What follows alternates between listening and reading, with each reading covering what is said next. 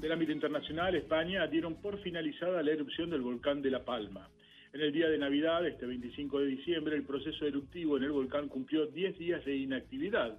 No obstante, los expertos alertaron que la actividad en el subsuelo de la isla prosigue y lo hará durante mucho tiempo, por lo cual la población local se tendrá que acostumbrar a terremotos periódicos. Deportes, Boys recuerda a las víctimas de la masacre de Floresta.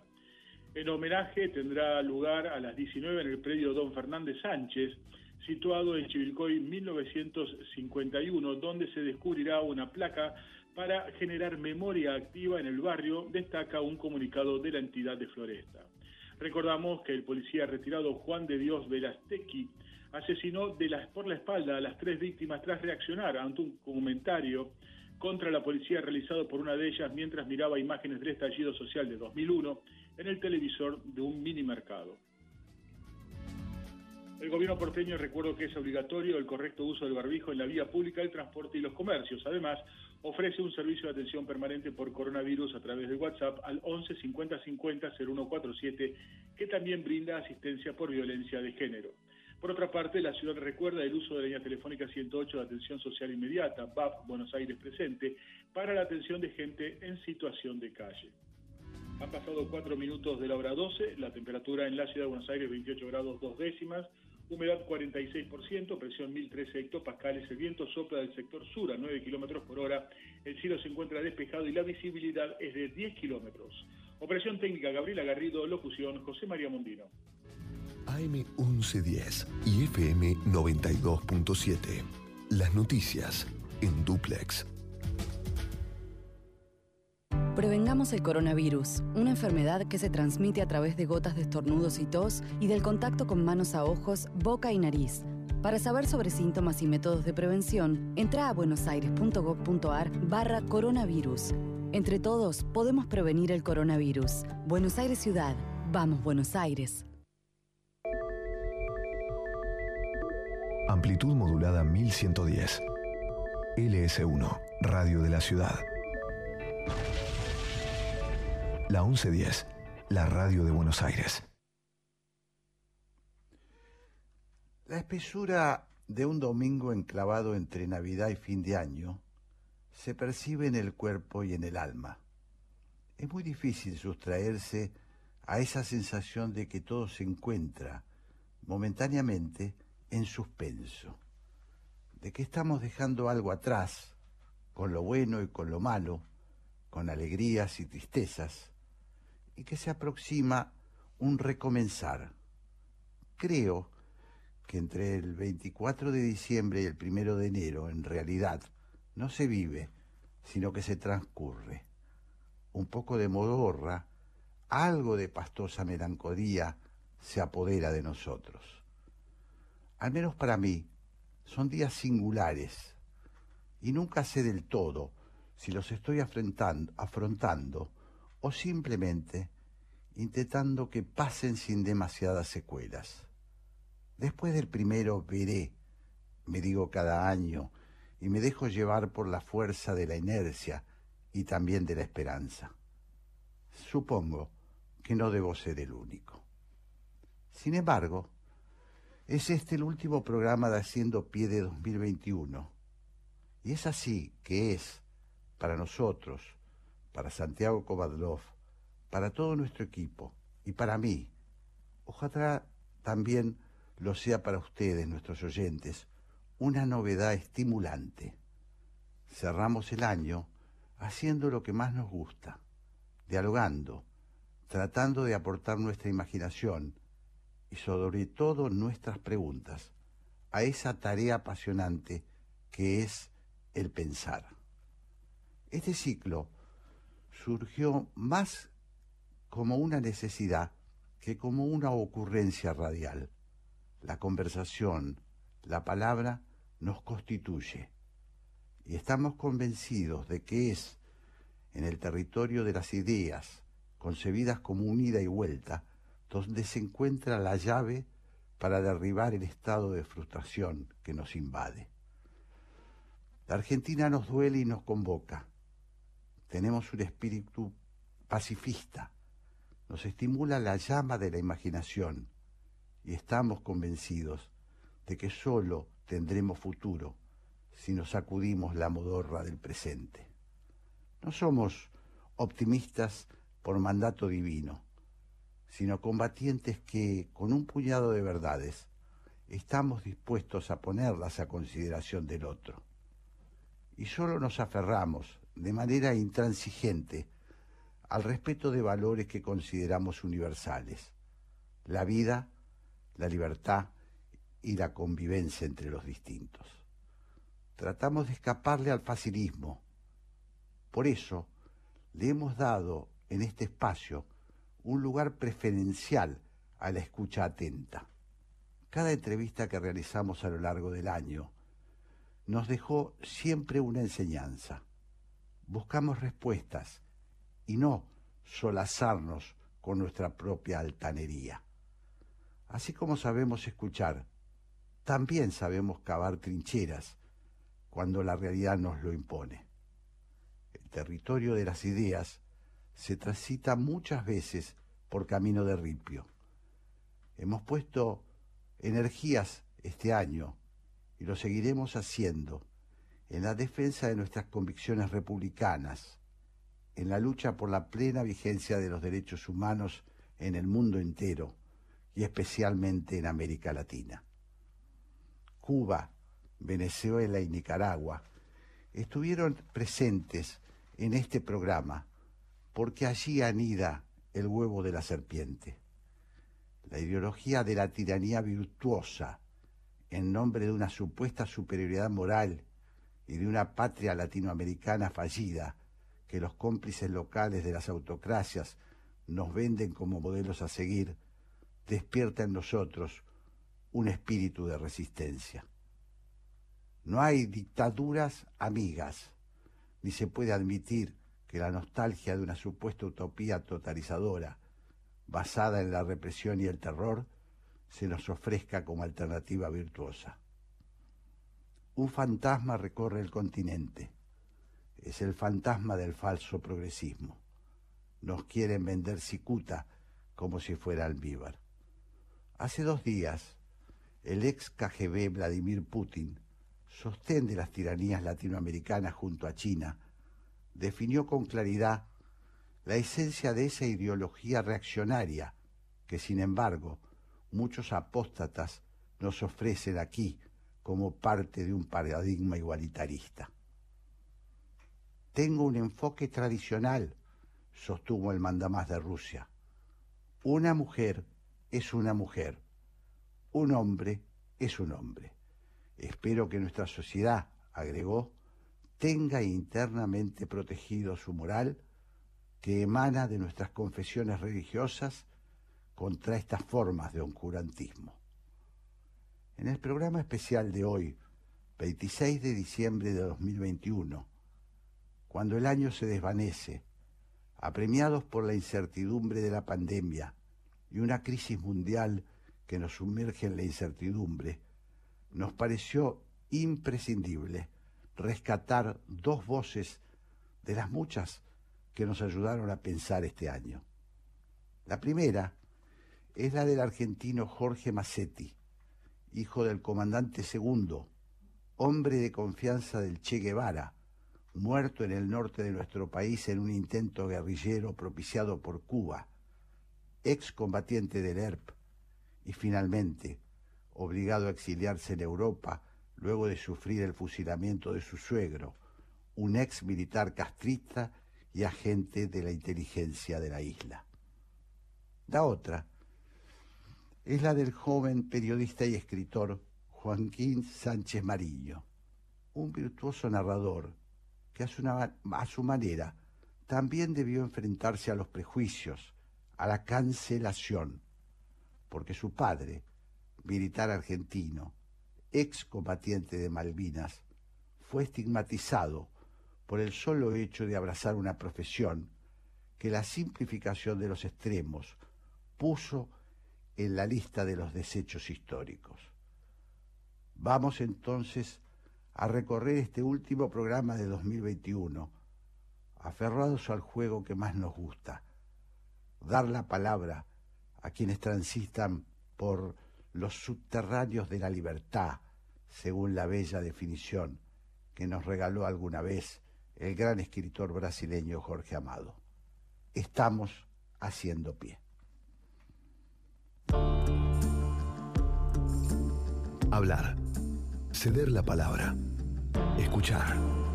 La 1110 presenta Haciendo pie. Un programa que promueve el intercambio de ideas sin prejuicios. Haciendo pie. Todos los domingos a las 12. Jorge Sigal, por la Radio Pública de Buenos Aires.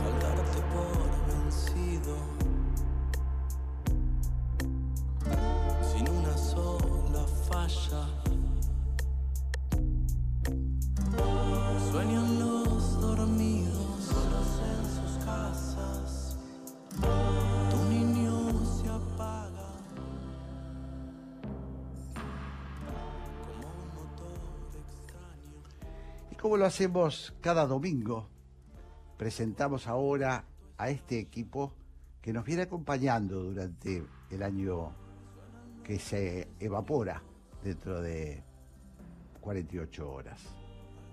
Operador, Sebastián Rodríguez. Locutora, Patricia Lamperti. Coordinación de, aire, Andrés Terrile. Este domingo también en la musicalización. Producción, Gabriel Matera. Producción general, Merceditas Laguna. Coordinación artística, La Españolísima, Raquel Aparicio. La cortina de este programa, música, letra, en la voz de Sebastián Sigal. En la trastienda, Me cuida las espaldas, Pablo Sigal. Recibo ahora sí a Patricia Lamperti. Hola Patricia, ¿cómo estás? Hola Jorge, ¿cómo estás? Felicidades y felicidades para todos. Igualmente, muchas felicidades, Patricia. Ha sido Gracias. un gusto trabajar contigo durante todo este año, ¿eh? Para mí también. Muchas gracias Jorge. Bueno, vamos entonces a lo nuestro. Así es, para comunicarse con Haciendo Pie lo pueden hacer a través del Twitter, en este caso el de la radio, arroba a la 1110, y si no también a través del Twitter de Jorge, que es arroba Jorge Sigal.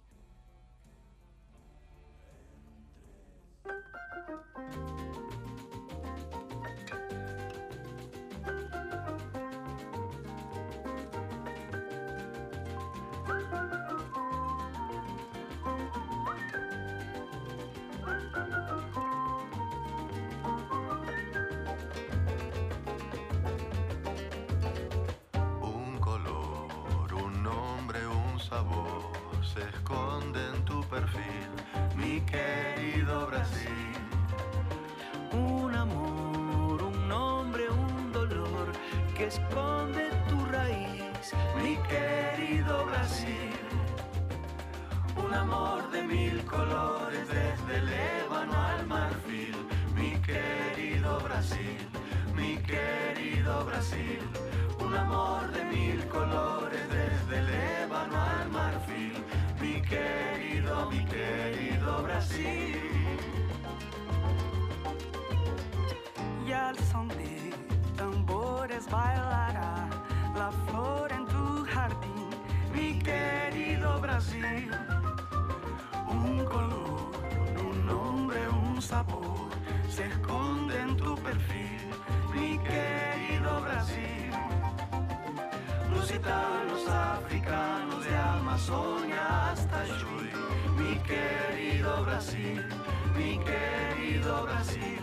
Nordestinos a gaúchos do abanico não tem fim, mi querido, mi querido Brasil.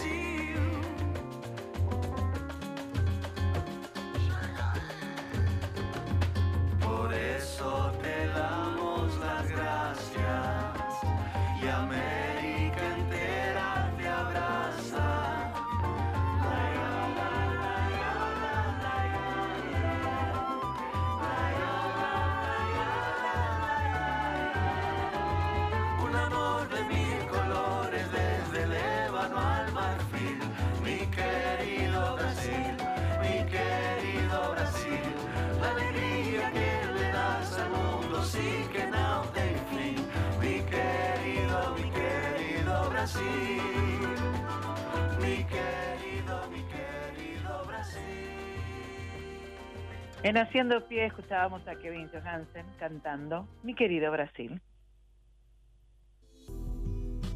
Haciendo pie. Llegando al fondo de la información. En medio del océano mediático.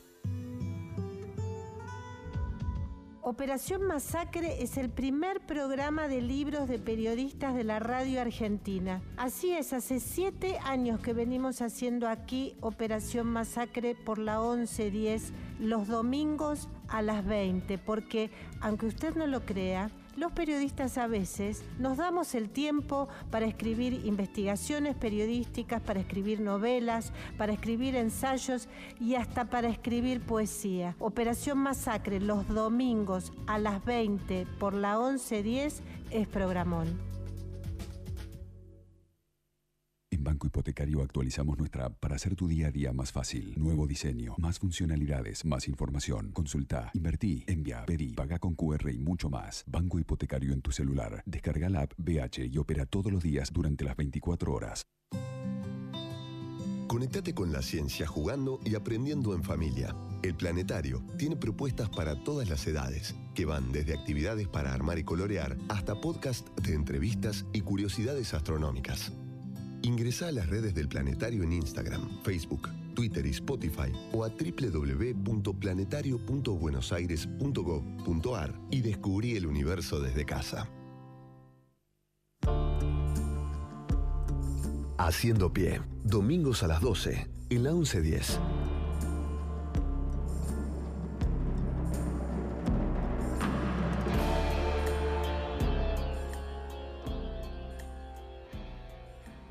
Lo que vamos a escuchar sucedió el 10 de octubre de este año que termina. Se trata de Jorge Massetti, hijo de quien fuera su homónimo, guerrillero argentino-cubano, muerto este, en, en el combate guerrillero.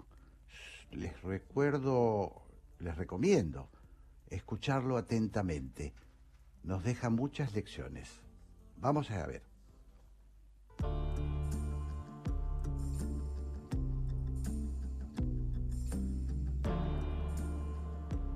Él es periodista y cineasta. Nació en la Argentina, pero vivió gran parte de su vida en Cuba. Eso es hijo de Jorge Ricardo Massetti, guerrillero que luchó junto al Che y formó parte de los fundadores de la agencia Prenta Latina junto a Rodolfo Walsh. Además, fue parte del Ejército Revolucionario del Pueblo, ERP. En 1989, su vida sufrió un drástico giro. Su jefe, y a la vez papá de Ileana, su esposa, el coronel Tony de la Guarda, fue fusilado junto al general Arnaldo Tomás Ochoa por Fidel Castro en un farsesco juicio por supuestas vinculaciones con el narcotráfico. Su libro, El furor, el furor y el delirio, itinerario de un hijo de la Revolución cubana, en 1999, es un estremecedor relato sobre la esperanza y la decepción de toda una generación de creyentes de la guerra revolucionaria. Actualmente recibe, reside en París. Estamos en contacto entonces con Jorge Massetti, hijo. Hola Jorge, ¿cómo estás? Eh, mira, muy bien, muchas gracias por invitarme a vuestro programa. Eh, no, no lo esperaba, han pasado tantos años, pero creo que la realidad del continente exige que comenzamos, eh, que, que sigamos hablando.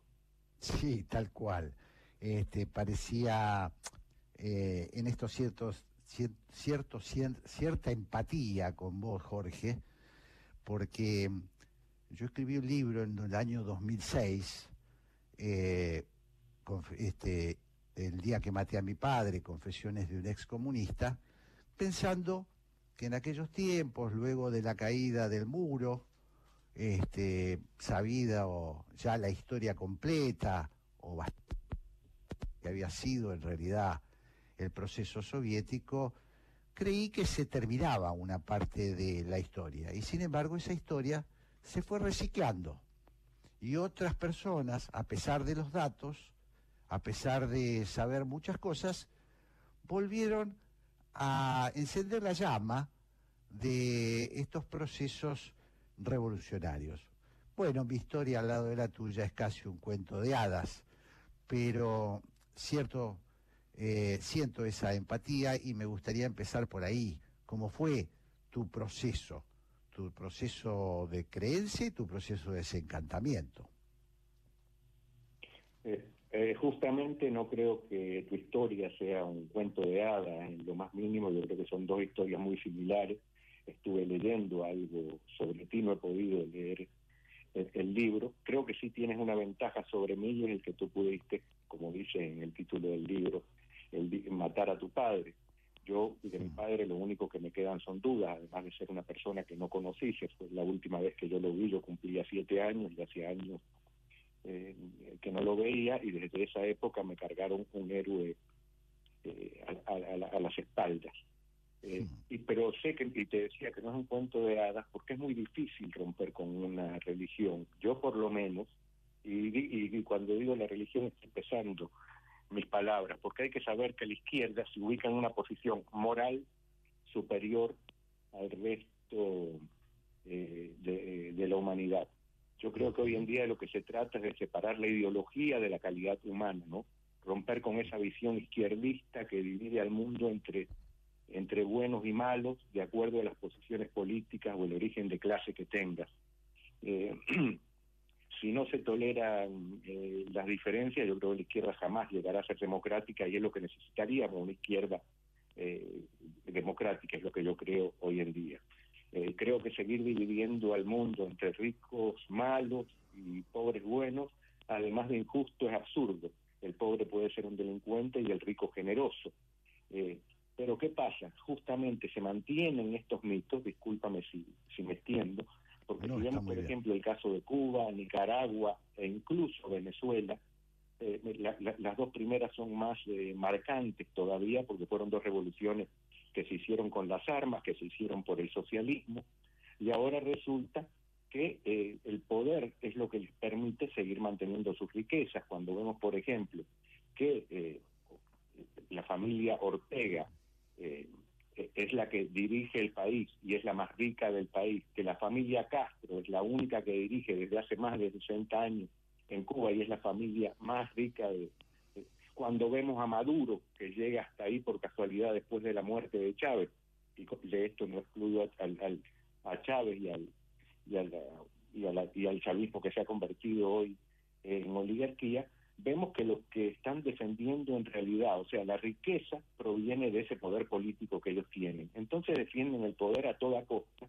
aunque ya no se esté defendiendo ni al socialismo ni a los pobres, sino están defendiendo los privilegios y el enriquecimiento personal de esos dirigentes. Por eso, la, corrupción de esos dirigentes produce, se, se, se, se, produce en una vulgar transición de revolucionarios en ladrones. Ahora me pregunto, ¿por qué estas personas son malas o porque el poder político absoluto, como lo plantea el leninismo, este, el, el poder de un solo partido, el poder que además lo dirige una clase dirigente, lo que dice ser la vanguardia de, la clase obrera, solo puede producir esto. Son, dudas que, que yo tengo en este momento, pero que sí me ayudaron a romper con esa religión.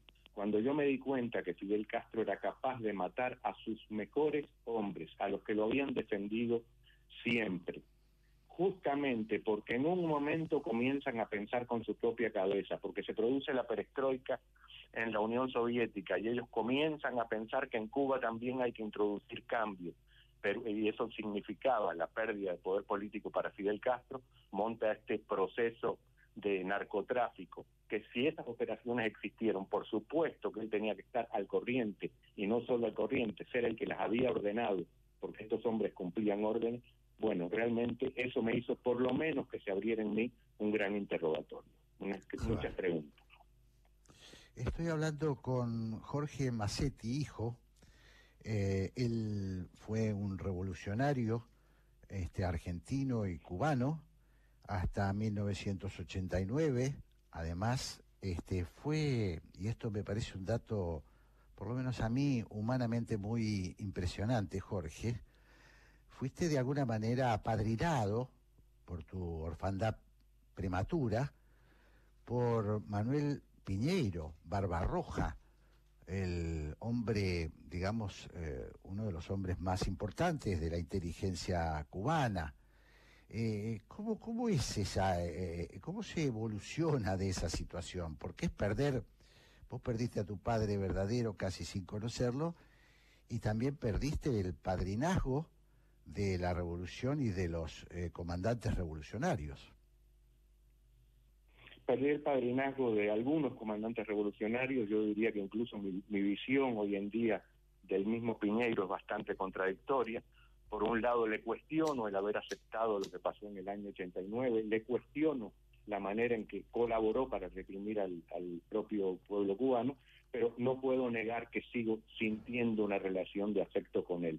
Me hubiera gustado poder hablar con él, fue imposible después que yo rompí, no a mí no me dejan entrar a Cuba, no me, dejan, no me dejan entrar desde hace 30 años, no, no, no, puedo ni, no pude ni siquiera conversar con él, y también murió de manera muy oportuna para el gobierno cubano.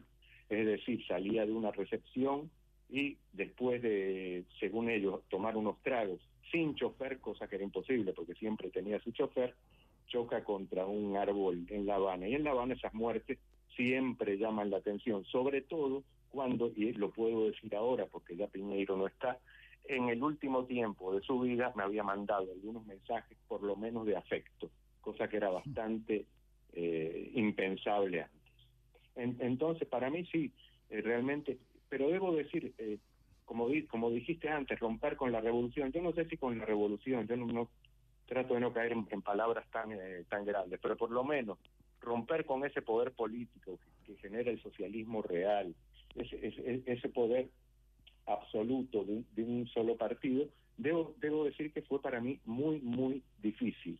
Recuerdo que al comienzo decía, bueno, estos son errores que, se cometen dentro de la revolución, luego me trataba de agarrar y decía, bueno, si el Che Guevara hubiera estado esto quizás no hubiera sucedido. Ya estoy viendo y no me doy cuenta que el origen de todos esos problemas ya los podemos buscar. Estoy casi convencido en el leninismo. Es decir, cuando la izquierda asume una posición moral, es decir, somos los mejores frente al resto de la humanidad, somos los que tenemos la verdad absoluta.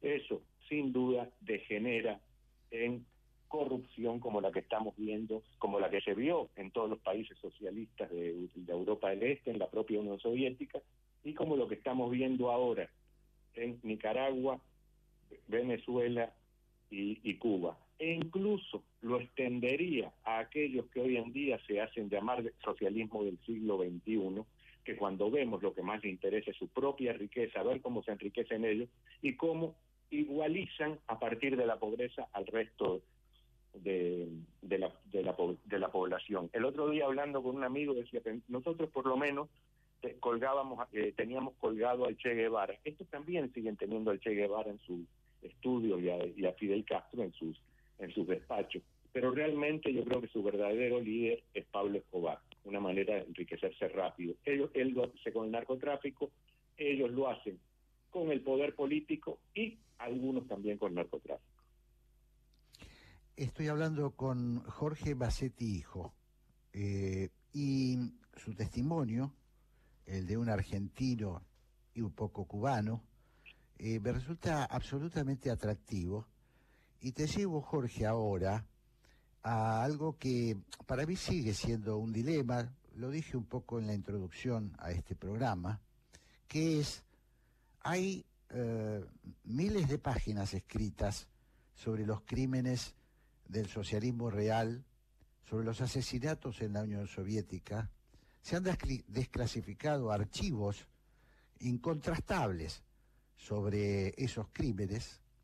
Eh, gente como vos este, y otros tantos miles dan testimonio de cómo la revolución, la supuesta revolución es corroída en realidad por intereses personales, por esto que vos denunciabas, pero sin embargo sigue habiendo una fuerte presencia de lo que se llama el progresismo, incluso se ha asimilado a esta ideología de manera curiosa a personajes que en nuestro país, como Cristina Fernández de Kirchner, eh, bueno, para no hablar de Evo Morales, eh, de, vos lo mencionaste a Maduro, a Lula, ¿por qué sigue siendo tan atractivo eh, ese credo? Eh, mira, a mí me resulta difícil desde mi, posición actual explicar, explicar eh, a esa gente. Yo, yo creo que las mentiras siguen funcionando. El ser humano, una parte de los seres humanos necesitan tener héroes, necesitan tener dioses, y por supuesto el Che Guevara, Fidel Castro, Lenin o Trotsky se convierten en esos héroes y necesitan ser seguidos. Por otro lado, cuando vemos personajes como Maduro y, otros que, que, has nombrado, yo creo, repito, no creo que crean absolutamente en nada y lo que menos le interesan son los pobres y terminar con las desigualdades, sino que descubrieron en esa forma de poder, en esa forma religiosa de ejercer la política, una manera de seguir teniendo seguidores. Esto lo podemos llevar también a los subsidios, por ejemplo. Todos sabemos que los subsidios de manera momentánea pueden solucionar problemas, pero cuando esto se convierte en algo permanente, no en una forma de crear riqueza, esto lo único que crea es clientelismo político. Entonces, lo ideológico, como a Fidel Castro le ha servido también, lo ideológico le sirve para mantenerse en el poder, mantener eh, clientelismo político y yo no creo en la honestidad de esa gente. Con esto no estoy diciendo que no creo en la honestidad de todos aquellos que se dicen progresistas, de izquierda, pero yo les pediría que reflexionen un poco más. Claro, también uno podría pensar, Jorge, que mm, el aferrarse a la creencia eh, también lleva cierta pereza intelectual, ¿no? Es decir, hay una, mm, un, mecanismo, este, supongo que inconsciente, eh, que es no querer saber, yo te cuento una anécdota, hay millones de anécdotas como esta. Yo conozco una persona que sigue reivindicándose como estalinista, porque bueno, dice, Stalin ganó, fue nuestro, digamos, este, quien nos permitió ganar eh, la, guerra contra el nazismo. Es decir, que esa persona no indaga, no le importan eh, todos los documentos. Eh, yo creo que la historia de la, de la, de la Unión Soviética está plagada eh, de crímenes horrorosos, eh, comparables con los del nazismo, y sin embargo, por alguna razón, no es lo mismo Hitler que Stalin, no es lo mismo Pinochet que Fidel Castro, sigue habiendo esa, esa exquisitez este, en, en cierta izquierda gourmet, ¿no? Exactamente, no solo resulta cómodo, sino eh, moralmente favorable. Tenemos que dividir al mundo entre buenos y malos, por supuesto. Los que confesan mi supuesta ideología son todos los buenos. Pueden cometer errores, pero siguen siendo buenos. Pero además te, te, voy a hablar de mí mismo. Yo sabía de los crímenes de Stalin, yo sabía de los crímenes cometidos en la Unión Soviética, e incluso sabía, y esto me duele más decirlo, de los fusilamientos que se cometieron desde el principio de la Revolución Cubana, e incluso desde la Sierra Maestra. Pero como tú bien lo dices, el confort mental me llevaba a seguir dentro de esa religión y además me permitía ser moralmente superior a los demás. Creo que es una mezcla de los dos, confort mental y esa necesidad de sentirte moralmente eh, superior. Claro. Por esa razón, y un estudioso del régimen cubano como Lori Sanata, eh, hace, bueno, hace una indagación inquietante, que es que en realidad este, Fidel Castro toma el marxismo-leninismo como parte de, digamos, de su doctrina, eh, eh, de, su, de su prédica, pero en realidad tiene más que ver con su origen jesuítico, con esa mezcla de, digamos, de esa, esa cosa del pobrismo, eh, y que lo mueve fundamentalmente el afán de conquistar eh, el, mundo, aunque parezca mentira, estaba en la cabeza de Fidel Castro ser, reemplazar la hegemonía de Estados Unidos en América Latina, ¿no? Eh, estaba en su cabeza y además lo que hay que ver en el caso de Fidel Castro, por ejemplo, él cuando se reivindica marxista-leninista dice que siempre lo fue, pero que el pueblo no estaba maduro para entenderlo.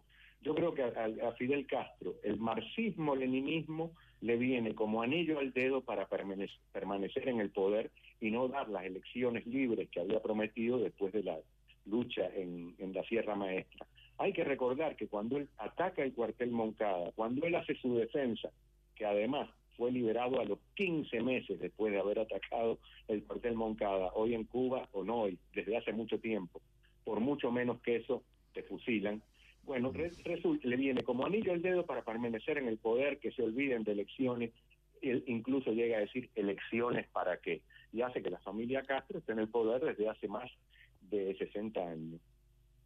hablando de, este señor, del italiano, italiano de la, Nata, si no me equivoco, eh, eh, justamente el otro día lo citaba, me parece brillantísimo, y para sorpresa mía, un ultraizquierdista francés me ha dicho que ese señor es un liberal, por lo tanto un fascista. Han llegado a un nivel de aberración del pensamiento donde cualquiera que se reivindica liberal en términos políticos o incluso económicos lo convierten inmediatamente en un fascista, en un, un enemigo al que hay que destrozar inmediatamente. Y esto me parece terrible porque ya están incluso cambiándonos hasta la historia. Claro. Estoy hablando con Jorge Massetti, argentino, eh, radicado en Cuba desde, desde joven, ex eh, militante del Ejército Revolucionario del Pueblo, él cumplió misiones eh, en Angola, este, bueno, fue un hombre, un hombre muy, muy cercano al poder en Cuba y tuvo en, en su vida este, un, un golpe, yo lo, lo, considero esencial, supongo que, que no, no, no, estoy adivinando nada, que fue el fusilamiento de tu suegro eh, este, y además de tu jefe, eh, Tony de la Guardia, que eh, junto al, general perdona que te interrumpa, y, perdona que te interrumpa, y de mi amigo y compañero de lucha, porque Tony de la Guardia combatió con nosotros también en Nicaragua. Y lo, y lo vi combatiendo y eso hermana muchísimo. Para los oyentes, les digo que Tony de la Guardia fue acusado de, junto con el general Ochoa, de integrar una, bueno, una, una maniobra eh, con el narcotráfico, acusado de incluso enriquecimiento y otras eh, y otros delitos y en un, si no me equivoco, en un par de meses juzgado y fusilado. ¿Es así? E, exactamente, en, menos de un par de meses, sola, en solamente un mes, fueron detenidos un 13 de junio y el 13 de julio fueron fusilados. Es decir, hubo un proceso especial inmediato donde no hubo derecho ni siquiera a la apelación. Mi mujer lo llevó este juicio, lo llevó a Naciones eh, Unidas y por supuesto por Naciones Unidas fue un proceso considerado totalmente arbitrario, porque te repito, fueron se hizo el arresto, la investigación y se ejecuta la sentencia en, menos de un, en un mes, exactamente en un mes. Tremendo. Fue lo, más arbitrario. Y, y además, lo más arbitrario de todo es por la causa que ellos lo, los condenan. Los acusan de narcotráfico. Primero, el general Arnaldo Ochoa no tuvo absolutamente nada que ver con esas operaciones, pues en ese momento, cuando, cuando todo eso sucede, la descripción que se hacen de las operaciones de narcotráfico, él estaba como jefe militar en Angola, en plena batalla de Cuito Cuanavales, que fue la que dio llevó a la negociación de paz con Sudáfrica. Es decir, eh, ni siquiera estaba presente. Y en el caso de mi suegro, Tony de la Guardia, el coronel Antonio de la Guardia, lo que tenía una misión que era la de burlar el embargo norteamericano, lo que los cubanos llaman el, lo que el gobierno cubano llama el bloqueo.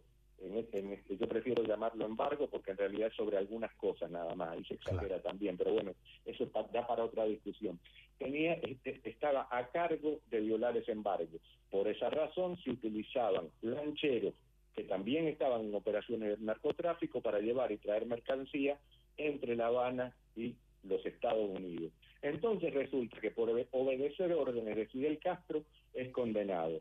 En realidad, lo que sí había, y no solo era Antonio de la Guardia y el general Arnaldo Ochoa, en, en muchos oficiales, tanto de las Fuerzas Armadas como del Ministerio del Interior, frente a la perestroika, un deseo de cambio en Cuba. La perestroika comenzaba a demostrar que ese sistema no funcionaba, que no, no daba bienestar al pueblo, sino todo lo contrario. Y comienzan a opinar públicamente, ni siquiera lo hacen de manera conspirativa o escondiéndose, públicamente sobre esto. ¿Y qué hizo Fidel Castro? Condenó a sus mejores hombres para aterrorizar al resto de las Fuerzas Armadas. Por ejemplo, el, que era ministro del Interior en ese momento, eh, el general José Abrante, en la revista Moncada, que era el órgano del, Ministerio del Interior, había publicado artículos favorables a la perestroika. ¿Qué pasa con José Abrante? Lo, también le hacen un proceso después del del año 89, lo hacen inmediatamente por no haber controlado bien su ministerio y lo condenan a prisión durante 15 años. Es decir, porque supuestamente gente que dependía de él, es decir, Antonio de la Guardia y otros oficiales del Ministerio del Interior habían hecho operaciones de narcotráfico, a él lo detienen. Y, oh casualidad, un hombre que tenía excelente estado físico muere de un infarto en la prisión, la familia nunca pudo hacer autopsia. Es decir, que estamos, estamos frente a unos crímenes de Estado descarados. Y si por otro lado consideramos, cayendo en la lógica del gobierno cubano de Fidel Castro, que José Abrantes tenía que ir preso, también tenía que ir preso Raúl Castro, porque Raúl Castro era el jefe de las Fuerzas Armadas y el jefe de Arnaldo Ochoa. No todo lo contrario, Raúl Castro es promovido. Entonces vemos que fue toda una farsa para esconderle al pueblo y sobre todo amenazar a aquellos oficiales de las Fuerzas Armadas y del Ministerio del Interior que tuvieran pretensiones eh. Jorge Macetti, eh, ha sido un, placer eh, tenerte en Haciendo Pie y seguiría conversando, pero bueno, tenemos que tenemos un programa pendiente. Eh, yo te agradezco muchísimo y espero repetir esta conversación eh, dentro de muy poco tiempo. Te mando un gran abrazo y te deseo lo mejor junto a tu mujer. Un, gran abrazo para ustedes y para los argentinos que nos están escuchando. Muchas gracias. Gracias, Jorge.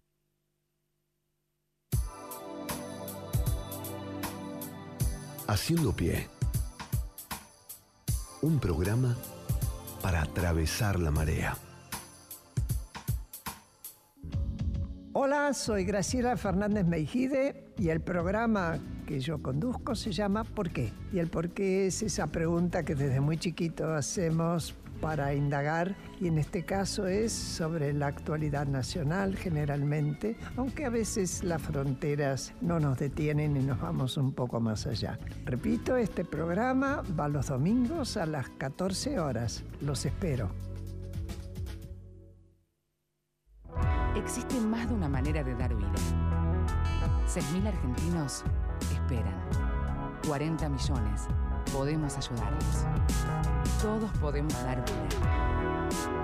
Comunicate al 0800-555-4628 www.incucay.gov.ar. Es un mensaje del Ministerio de Salud, Presidencia de la Nación.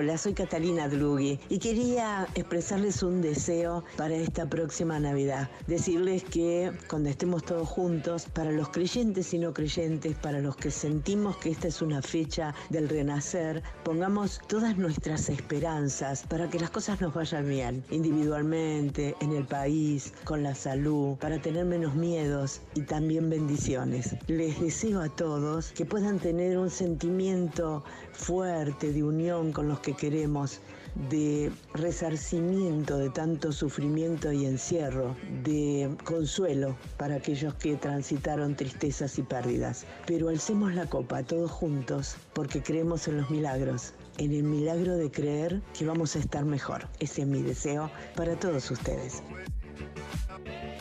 La 1110 te desea feliz Navidad.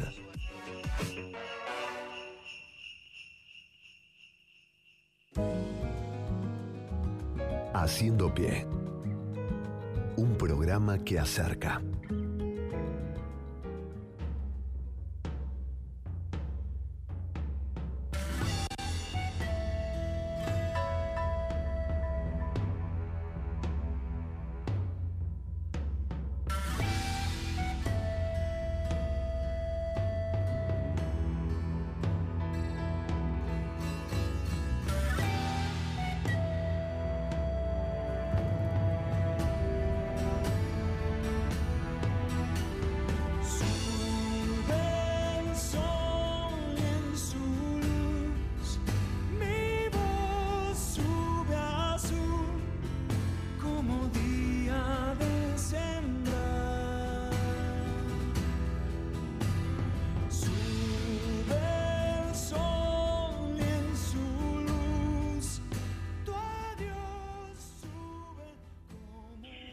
En Haciendo Pie disfrutábamos de esta hermosa canción interpretada por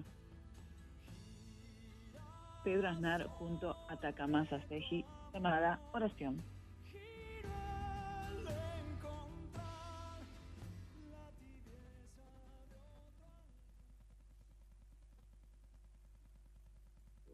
Es que el periodismo se ha convertido en algo mucho más difícil de lo que era, mucho más necesario y mucho más difícil. Porque no basta con contar la verdad. Además hay que desmontar las mentiras. Y desmontar las mentiras no es fácil, requiere tiempo, esfuerzo, inteligencia. Por eso el periodismo, llámale no ficción, llámale como quieras, hoy es más importante que nunca. La voz que escuchamos es del escritor y periodista español Javier Cercas, autor, entre otros libros, de Soldados de Salamina, El Impostor y Anatomía de un Instante. Y como siempre hacemos, es un puente que tendemos para conversar con alguien que también nos va a ayudar a, pensar. En este caso, él se presenta como alguien que le gusta contar historias y estar en el lugar de los hechos. Quiero decir que así escribe. La avenida Mariano Otero solo se ilumina cuando pasan los autos. Son pasadas las 3 de la madrugada en Guadalajara y la temperatura es agradable. Los dos tenemos la ropa puesta. Yo apoyado contra un pequeño muro que nos sostiene. Ella apoyada sobre mí, su cintura sobre mi jean abultado. Este párrafo pertenece al libro eh, Sexo en la calle en Guadalajara, perdón, la nota, Sexo en la calle en Guadalajara es legal y lo comprobé. Estoy conectado con el periodista eh, Joaquín, otro Joaquín, Sánchez Mariño. Hola Joaquín, ¿cómo estás? ¿Cómo estás, Jorge? Un gusto saludarte. Muchas gracias por esa presentación tan, linda. Al contrario, después vamos a seguir dando datos, por ejemplo, que los oyentes puedan ingresar a joaquinsanchezmarino.com, la web de este talentoso periodista, eh, y también que lo puedan seguir en Twitter, arroba Joaquín S. Marino, eh, vale la pena, tiene un montón de seguidores y bien merecidos. Eh, me gustaría, Joaquín, hablar un poquito de tu, de tu vocación, de esta vocación de cronista, pero también de esta vocación, eh, porque vos escribiste, escribís crónicas en varios medios importantes, entre los Infobae, pero también haces autorreflexión, escribiste un libro, Mi tonto, ansioso, equivocado yo, das opinión has hablado de la cancelación, por ejemplo. Entonces me gustaría saber eh, eh, cómo vos administrás, eh, qué concepto tenés de lo que debe ser un periodista, al que yo creo definir bien si digo que un periodista multitarget, ¿no? Bueno, sí, me parece una buena, una buena definición. Y todo eso que, que decís es parte de, mm, de lo que hago y creo también que es parte de lo que un poco todos hacemos en, en la vida, yo cuando empecé en, el periodismo, que fue hace más o menos 15 años, eh, tengo 36 y empecé a los 20, había una, una tendencia en el periodismo de que uno tenía que especializarse, ¿no? Si uno, empecé trabajando en la revista Gente, hacía mucho periodismo de espectáculo. Y si uno hacía periodismo de espectáculo... gente un poquito antes que vos, ¿no? Seguramente. Sí, no coincidimos. Entonces, ¿me decías? No, que digo, estaba esta idea de que uno... Eh, bueno, Gente era una revista rara porque Gente tenía un abanico de muchos temas, pero en general el mercado te decía que uno tenía que especializarse y si uno hablaba siempre de policiales, hacer policiales, si hacía tele, hacer tele y, o, radio, radio. Y a mí eh, no me eh, terminaba de cerrar esa, esa idea porque de algún modo me aburro de las cosas eh, únicas. En un tiempo hice periodismo cultural, dos años, dije, bueno, porque, porque amo los libros, pero dije, no me divierte tanto hacer periodismo cultural, entonces empecé a hacer periodismo de conflicto y empecé a viajar a lugares. Eh, entonces me gusta, como vos decís, por otra vez que tanto es una nota de opinión, una, una historia, una novela. Eh, sí. Eh, Además haces este videos, no, no digamos, no es solo la narración escrita tu, tu métier, sino que has hecho charlas TED, a esto me refería, ¿no? Sí, eso fue todo también una aceptación de que había cambiado el, el periodismo, porque en el 2018 empecé a trabajar con un, con un chico que se acababa de recibir de periodista de la UCA. Yo tenía 34, él tenía 24 o 23. Y él me decía, esta nota me parece que no tiene que ser un texto, tiene que ser un video cortito. Y yo le decía, no, ¿cómo no va a ser un texto? Tiene que ser, si no hay texto, no hay nota. Y él me decía, no, no siempre tiene que, tiene que haber texto. Él venía con la edad de, de, la juventud total. Y a mí me llevó un año o dos a hacer esa transición y entender que el texto no, no tenía que ser siempre la única forma posible. A veces podía ser un hilo de Twitter, a veces podía ser un video, stories de Instagram. Eh, y bueno, hoy adopto esa forma, ¿no? Claro. Eh, estoy hablando con el periodista, escritor Joaquín eh, Sánchez Marillo.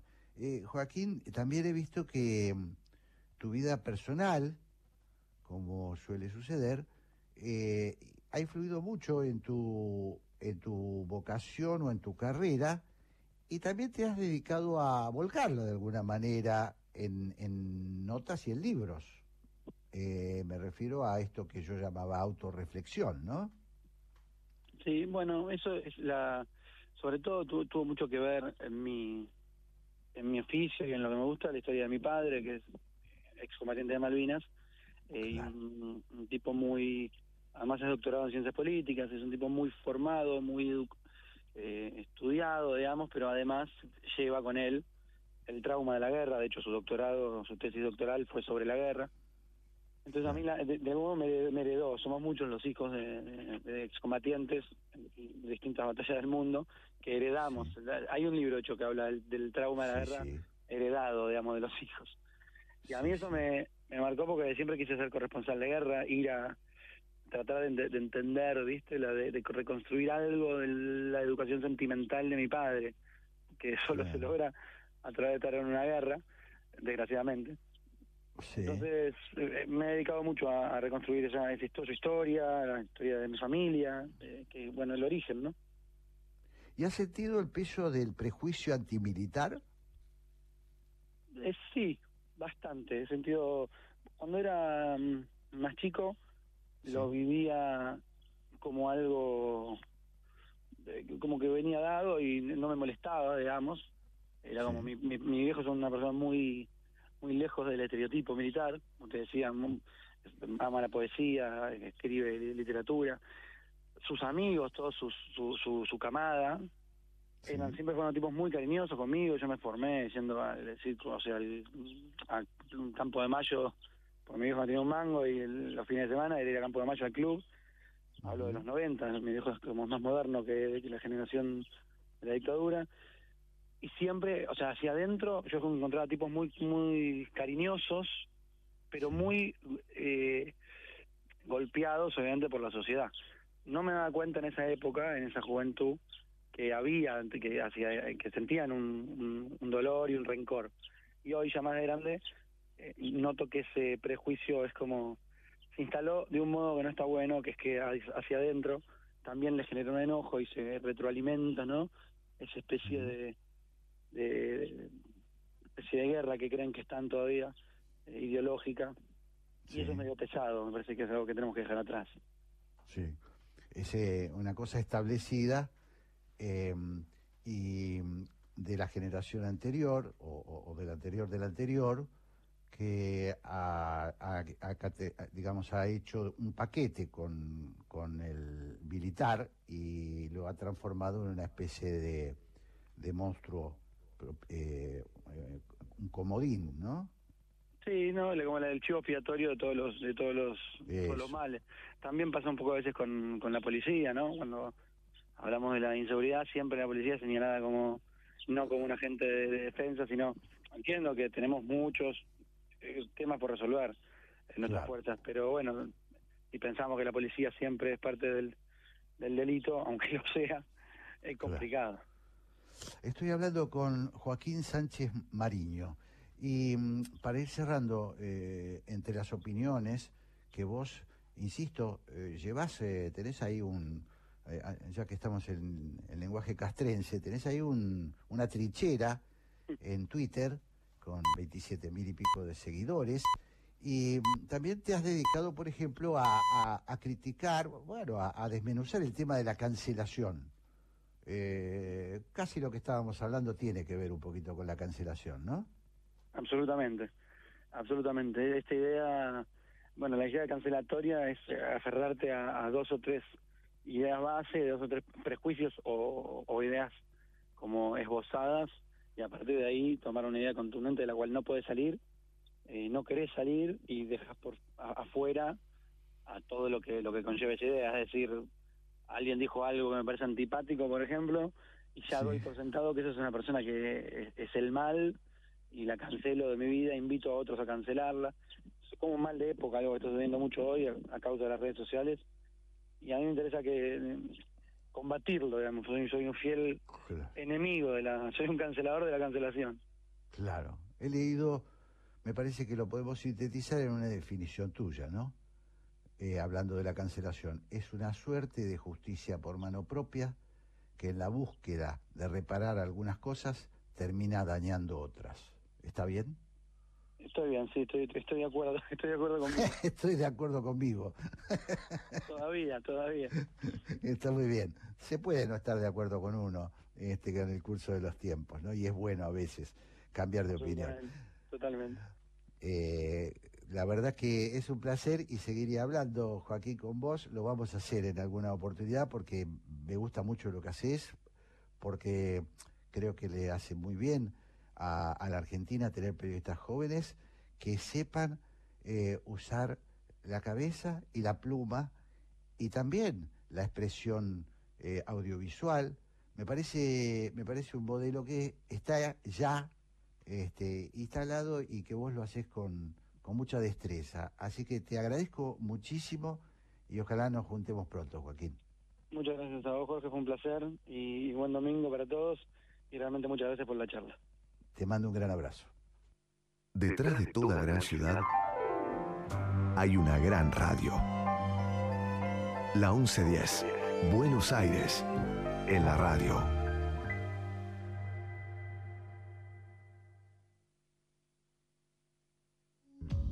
Para saber qué pasa y para saber qué hacer, necesitas estar informado. Noticias en la 1110 y la 2x4, FM 92.7. Las radios públicas de la ciudad de Buenos Aires, acercándote al mundo.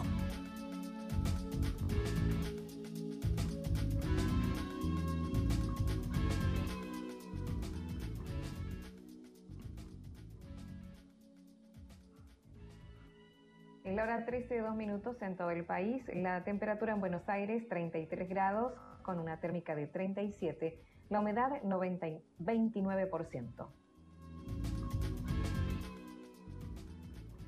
El gobierno prepara el temario de leyes para las sesiones extraordinarias. Si bien todavía no hay precisiones sobre la fecha de comienzo de las deliberaciones, se estima que comiencen después de la primera quincena de enero. Entre las iniciativas a tratar se encuentra el plan plurianual que buscará avanzar con las negociaciones con el Fondo Monetario Internacional. Además, podrían ingresar en el temario oficial la ley de hidrocarburos, la de desarrollo agroindustrial, la de compra argentino, la de electromovilidad y la de industria automotriz. Con récord anual de controles de alcoholemia, la ciudad refuerza los puestos durante las fiestas. Serán 15 los dispuestos en puntos estratégicos de la ciudad. En 2021, con 314.000, ya se superó el récord de controles anuales. El 21% de los siniestros fatales registrados en Buenos Aires están relacionados con el consumo de alcohol. Por eso los agentes de tránsito realizan operativos los 365 días. Suspendieron más de 7.000 vuelos en todo el mundo por la variante Omicron. La decisión de las distintas compañías se debe a que los nuevos contagios están afectando a las tripulaciones, especialmente Lufthansa, Delta y United Airlines. Según el último informe del sitio web Flightware, Hoy hubo cerca de 2.000 cancelaciones más, de los cuales más de 570 fueron viajes relacionados con los Estados Unidos, tanto internacionales como internos. Recordemos que el gobierno porteño ofrece un servicio de atención por el coronavirus y violencia de género. Se puede escribir al número de WhatsApp 11 50 50 0147 que funciona a las 24 horas y responde todas las consultas. Además, está disponible la línea 108 de atención social inmediata. El programa Buenos Aires Presente brinda asistencia social todo el año a las personas que se encuentren en situación de calle. El hora 13, 5 minutos, 33 grados de temperatura, térmica 37 grados, humedad 29%, cielo despejado. Locución Romina Pérez. AM 1110 y FM 92.7. Las noticias en duplex. Sigamos estos consejos para que entre todos podamos prevenir el coronavirus. Lavarse las manos frecuentemente con agua y jabón o usar alcohol en gel. Al toser y estornudar, cubrirse la boca y la nariz con el codo flexionado. Evitar tocarse la cara con las manos. Para saber más sobre síntomas y métodos de prevención, entra a buenosaires.gov.ar barra coronavirus. Buenos Aires Ciudad. Vamos, Buenos Aires. Explorar es nuestro punto de partida. Ahora te invitamos a hacerlo juntos. Descubrí cómo la energía nos conecta en tecpetrol.com. Jorge Sigal y Santiago Kovadlov. Dos ensayistas, dos amigos de la vida. 60 minutos y todos los temas del mundo para conversar. Café La República. El placer de una charla de domingo. Bermud, política, filosofía, poesía y lo que venga. Café La República. Un lugar para encontrarse. Por la 1110. La radio pública de Buenos Aires.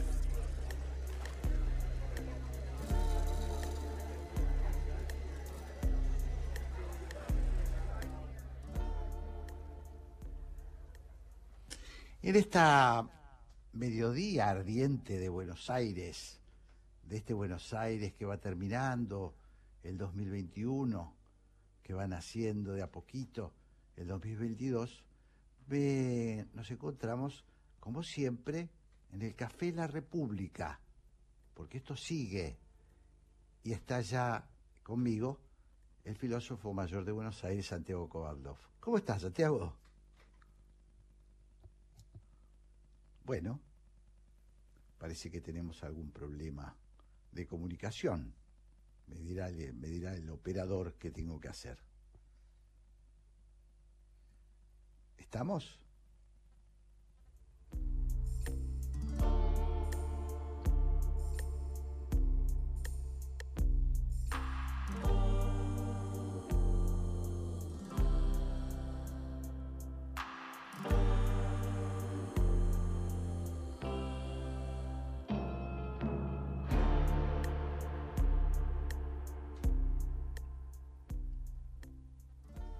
Ahora sí, ahora sí, claro. Está el filósofo en contacto conmigo. ¿Cómo estás, Santiago? Pero qué tal, Jorge, qué día tan especial para nosotros, además, no por la temperatura, porque esto era previsible, Lo, Claro. lo lo verdaderamente especial es esto que vos caracterizabas en tu editorial como esa vivencia de estado de suspensión en que nos encontramos entre el 24 y el primero de enero, entre el 24 de diciembre y el primero de enero. Eh, es cierto, es cierto, es una vivencia muy intensa en todos, porque por un lado, creo yo, nos marca simbólicamente la finalización de un tiempo determinado y la expectativa que surge de la posibilidad que se inicie algo que yo no puedo dejar de asociar a una pregunta. ¿Será novedoso? ¿Nos traerá realmente algo inédito o esperamos más de lo mismo? Y justamente porque creo que la expectativa acompaña fatalmente, necesariamente, este estado de suspensión, es que me emocionó mucho en tu editorial que recordaras primordialmente nuestra tarea.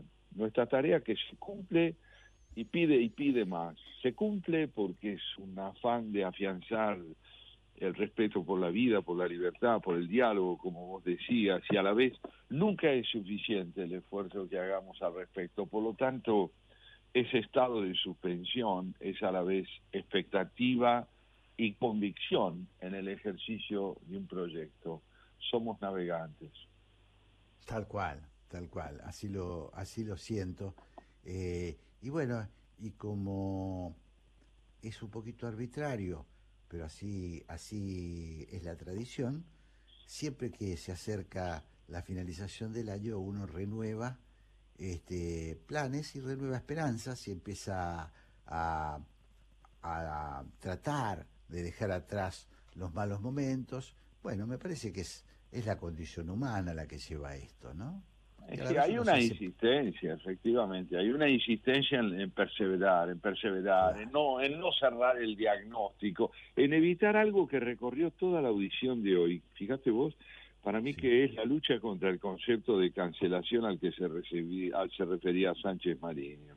Es decir, si la cancelación es la co- lo que connota primordialmente es intolerancia al matiz, intolerancia al replanteo, a la crítica, a la pregunta, a la posibilidad del diálogo. Bueno, desde tu editorial hasta la entrevista con Massetti, pasando por lo que plantea Sánchez Mariño, en las tres propuestas yo creo encontrar, y, y me, me, me alegro de que así sea, esta lucha contra la idea de que quien tiene razón fatalmente excluye a quien no coincide con uno.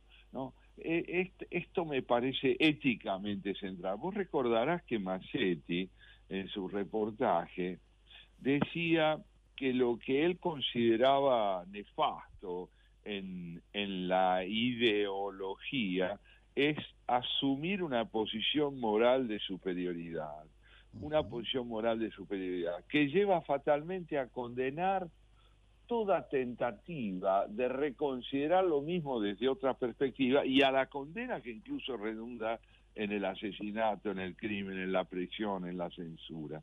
Y lo mismo encontré, vos sabés, oyéndolo, este muchacho espléndido, Joaquín Sánchez Mariño, en un orden que podría parecer trivial, y es que esta convicción que él tiene de que la especialización encierra un riesgo de reduccionismo. Y el reduccionismo, fatalmente, un esquematismo que afecta a la comprensión de lo complejo. Es cuando él dice, por ejemplo, bueno, yo me cansé de ser un periodista cultural y descubrí que necesitaba hacer otras cosas, tomar otras perspectivas, abordar otros puntos de vista. Y lo mismo le pasa a Massetti, cuando Massetti dice que en esa lucha contra el maniqueísmo, contra la ideología siniestra que encontró en el régimen cubano, ¿eh? él se declara ateo porque no necesita tener dioses, dice, en el sentido de figuras que puede idolatrar. En suma, no está mal que nos despidamos eh, por este año recordando la necesidad de que esta batalla contra lo inequívoco no cese nunca entre nosotros, ¿no te parece? Sí, me parece una observación y bueno, un poco la idea cuando elegimos, cuando lo charlamos contigo, con la producción, eh, bueno, eh, busquemos aquellos, eh, hemos tenido muchas entrevistas, la verdad, interesantísimas a lo largo del año, estuvimos satisfechos, sé que vos también porque lo hemos hablado, eh, muchos aportes, muchos aportes al pensamiento, pero estos dos tienen algo que, como bien lo destacabas, como lo, lo, destacabas recién, bueno, uno es una historia donde el drama y la pelea por la por la este, la, subsistencia, por la pelea por descubrir eh, cómo salir de esa, de esa encerrona en la que nos mete la ideología, eh, es una pelea que le ha llevado toda la vida a un muchacho eh, marcado, marcado desde su nacimiento, ¿no? marcado desde su nacimiento por un mandato que parecía inapelable, adoptado por uno de los hombres más este, importantes del régimen cubano como, como el jefe de la inteligencia, el, el, Piñero. Eh, me pareció, eh, sí, creo que, que, mm, es una gran, eh, es una gran este, lección la que nos da su vida. Y, bueno, y como vos bien lo, lo señalás también, Sánchez Mariño, que tiene por otro lado, y esto lo descubrimos casi de rebote, también padece él de la, de la cancelación, un tema en el que él se ha especializado, a partir de que simplemente es hijo de un combatiente de Malvinas, de un militar profesional que peleó en Malvinas, que no está involucrado en ninguna acusación este, de derechos humanos, que es posterior, digamos porque era un oficial indudablemente muy joven cuando fue a Malvinas, pero bueno, por el hecho de ser militar, como, como en este país se ha demonizado eso, eh, es tachado, no existe más. Así es. Este, ¿no? es. una cosa impresionante. Así es. Así es. Por eso es tan importante comprender a través de lo que va señalando algunas de las tareas pendientes que tiene la cultura política, ¿no? que es devolverle a conceptos que son fundamentales en el orden de la dimensión institucional del país, como es el concepto de las Fuerzas Armadas, el concepto del delito, de lo que se entiende por ley, de lo que se entiende por seguridad, de lo que se entiende por democracia. Necesitamos un replanteo muy profundo en torno a los riesgos que corren conceptos fundamentales que hacen a la organización del país. Y en ese sentido te diría que las circunstancias también me llevan a pensar en un tema, claro, apremiante como es las circunstancias sanitarias que estamos atravesando en este momento, en la relación, Jorge, entre ciencia y peste. ¿Es esta una batalla sin triunfadores? ¿Y por qué me lo pregunto?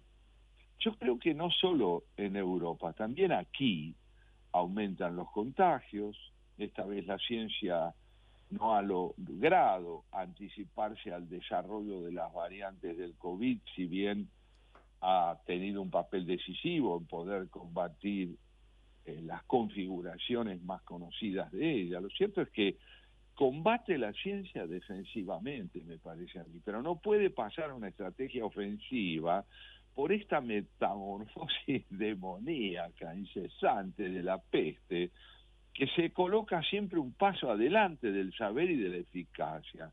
Ya no estamos, creo yo, en el terreno de una medicina que se anticipa al mal previéndolo e impidiendo su desarrollo, sino en el terreno de una medicina que está obligada a reaccionar ante las nuevas configuraciones que toma la enfermedad y que al menos por el momento impide que la medicina preventiva pueda eh, sostenerse en un nivel de eficacia como el que tuvo en el pasado.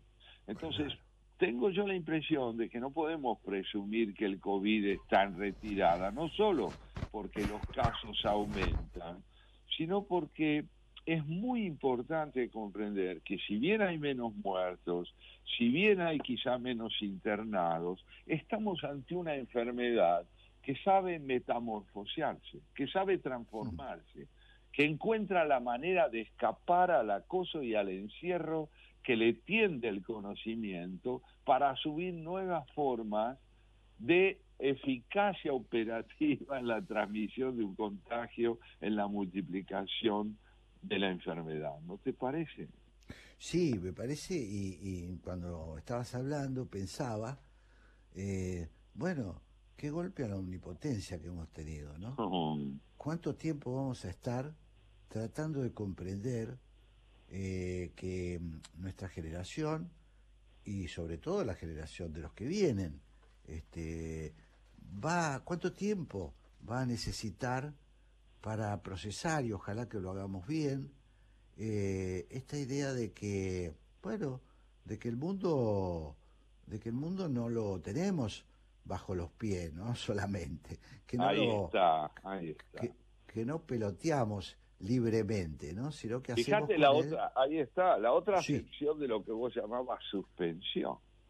En suspenso. ¿Qué quiere decir estar en suspenso en el caso de lo que estás planteando? Sino no poder sostenernos bajo eh, o sobre, mejor dicho, un terreno firme eh, que nos garantice a nosotros saber dónde nos encontramos. Claro, claro, claro. Sí, sí, sí, es muy, es muy impresionante, ¿no? Y bueno, y ahí se ve, ¿no? A los hombres de ciencia, a la industria, de los laboratorios, eh, bueno, apurando, haciendo, haciendo contactos, uniendo cablecitos para tratar de escapar ¿no? de, esta, de esta encerrona.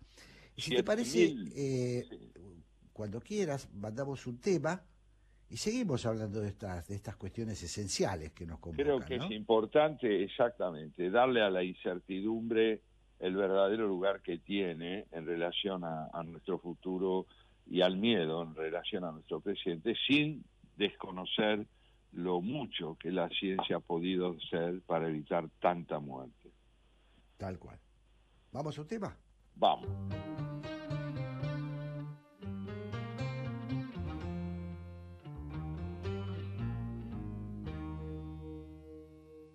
Furioso pétalo de sal, la misma calle, el mismo bar, nada te importa en la ciudad si nadie espera ella se vuelve carmesí.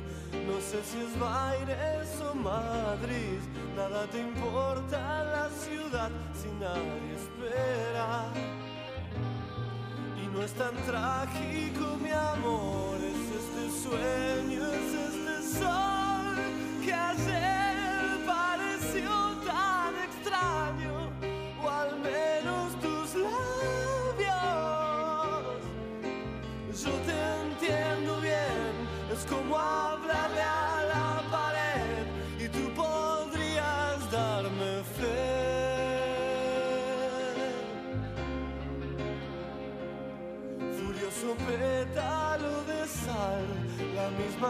calle, el mismo bar, nada te importa la ciudad si nadie espera.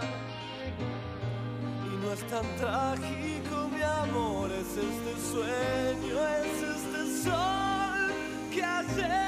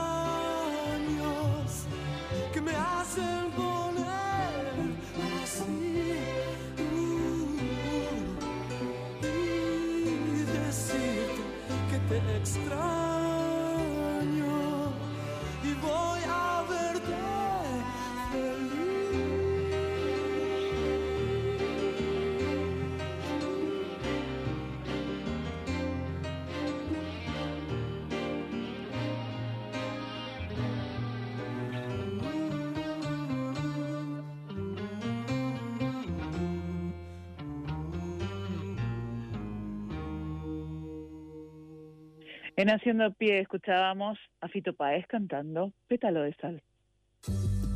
Café La República. La hora de la tertulia entre amigos en Haciendo Pie. Con Jorge Sigal y Santiago Kubalov. Hola, ¿qué tal? ¿Cómo están? Mi nombre es Gustavo Noriga, conduzco Preferiría no hacerlo de lunes a jueves de 22 a 24 acá en la 1110. Es un programa que hace una exaltación de lo inútil. Se llama Preferiría no hacerlo porque no queremos hacer la agenda de todos los días, entonces hablamos de libros, cine, música, conversamos, hablamos de cosas intrascendentes, la exaltación de lo inútil. En Telecom queremos que todas las personas puedan hacer un uso positivo de la tecnología y descubrir las oportunidades del mundo digital. Conoce más sobre nuestros cursos y talleres gratuitos en digitalers.com.ar. Telecom, nos unen las ganas de avanzar.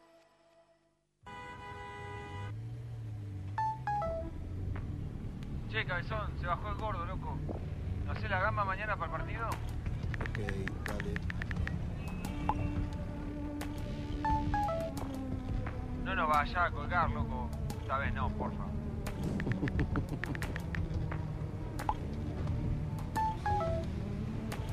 Amor, el bebé está despierto, esperándote. ¿En cuánto llegas?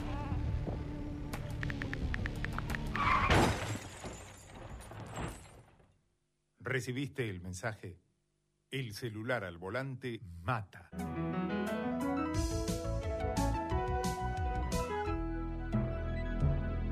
Luchemos por la vida. Jorge Sigal y Santiago Kovadlov en la 1110.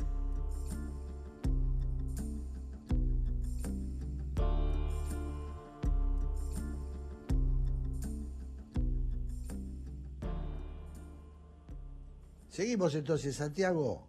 Sí, sigamos con esta tentativa eh, de reflexionar sobre las estrategias que encuentra el COVID para reconfigurarse incesantemente ante los avances de la ciencia, ¿no? Presentándole batalla, yo te diría, mediante una eh, tendencia tan notoria a reaparecer con otro rostro y con otra potencia. Hay quienes dicen que tiende a ser cada vez menor el efecto mortífero de estas reconfiguraciones, pero al mismo tiempo, fíjate vos que su expansión es tan enorme que ya tenemos 7.000 vuelos suspendidos, estamos delante de la posibilidad de que incluso el verano, que parecía ser el momento más propicio eh, para poder desplegar una vida cercana a la normalidad,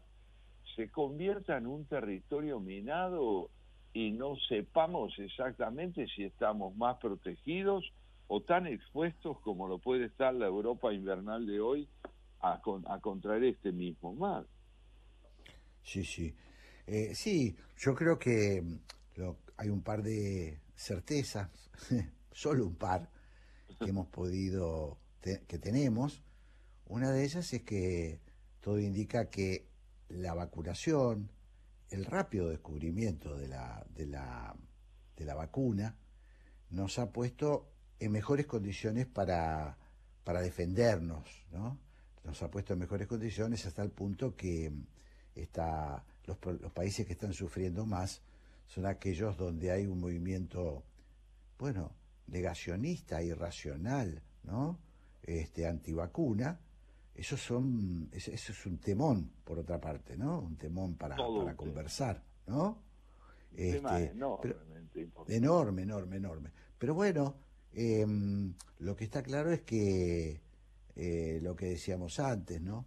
Pensamos, bueno, en realidad no pensamos mucho, Santiago, ¿no?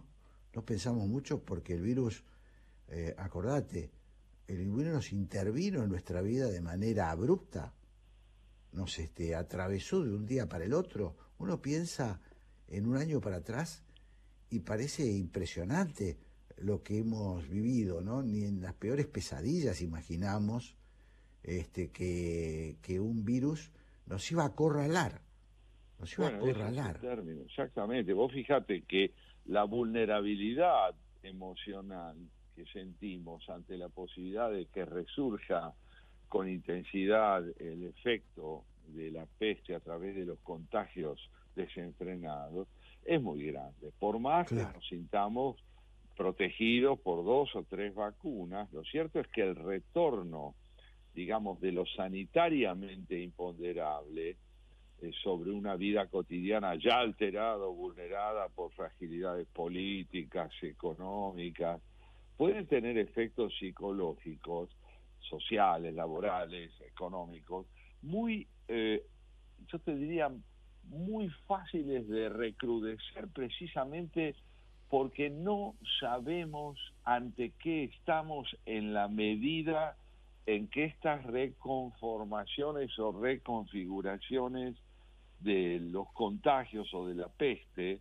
nos lleva a preguntarnos de veras si la ciencia puede anticiparse, como durante tanto tiempo y en tantos órdenes creíamos que podía hacerlo, para prever los males y no caer en sus formas más dramáticas y, aún más, más trágicas, si podrá la ciencia en algún momento disponer de una vacuna, ¿no es cierto?, como aquella que prevea la irrupción del mal y no que responda a la irrupción del mal. El caso tal vez más, o el ejemplo más eh, clásico que podría darte es la vacuna contra la tuberculosis. ¿no? En un momento dado, la vacuna contra la tuberculosis aparece y permite que uno se adelante a la irrupción del mal. Claro. Se adelante, es decir, que le gane al mal. Nosotros estamos en una etapa, por eso insisto en esto, por lo menos para ponerlo en discusión, eh, estamos en una etapa en la cual no nos podemos adelantar al mal de una manera que consideremos eh, plenamente eficaz y duradera. Estamos siempre respondiendo a lo que pudimos entender mientras el mal se rehace, se reconfigura y presenta un nuevo semblante. Claro. Y, vos pensás, eh, Santiago, que mm, esta, e, este golpe a la omnipotencia del que hablábamos al comienzo eh, también va a reconfigurar nuestro pensamiento. Eh, aprenderemos de esto, más allá de que coincido con vos, ¿no? que todavía no sabemos este, el alcance que va a tener el desarrollo científico, si algún momento vamos a llegar a, a bueno, a ponernos con un pinchacito, o como fue con la Sabín, con una gotita en, mm. una, en un terroncito de azúcar, eh, vamos a poder decir, no corro riesgo. Pero más allá de eso, ¿vos crees que eh, se va a reconfigurar nuestra, nuestra forma de ver las cosas o simplemente eh, volveremos a una normalidad como la anterior?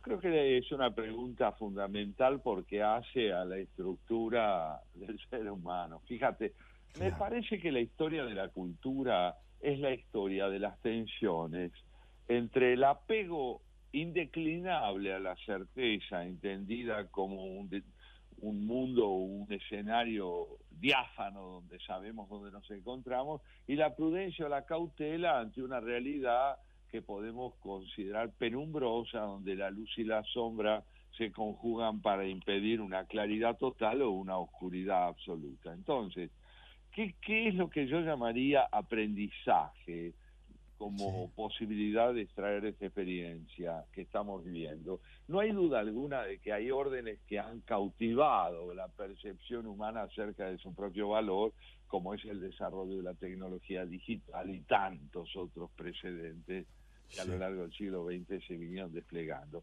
Pero no debemos olvidar nunca, no debemos olvidar nunca que el hombre tiene también una fuerte propensión a la autodestrucción, a la guerra, a combatir su espíritu democrático como lo vemos diariamente a través del escenario político. Entonces, yo llamaría educación al proceso por el cual vamos ganando mediante las advertencias que nos hace la historia y la experiencia, una conciencia de la irreductibilidad, de la necesidad que el hombre tiene de vivir en un mundo inequívoco y omnipotente, y por otro lado, eh, la capacidad que ha demostrado tantas veces de ser alguien proveedor y portador de espíritu crítico, de esa actitud dialógica a la que te referías en tu editorial. Es decir, que la educación es una advertencia.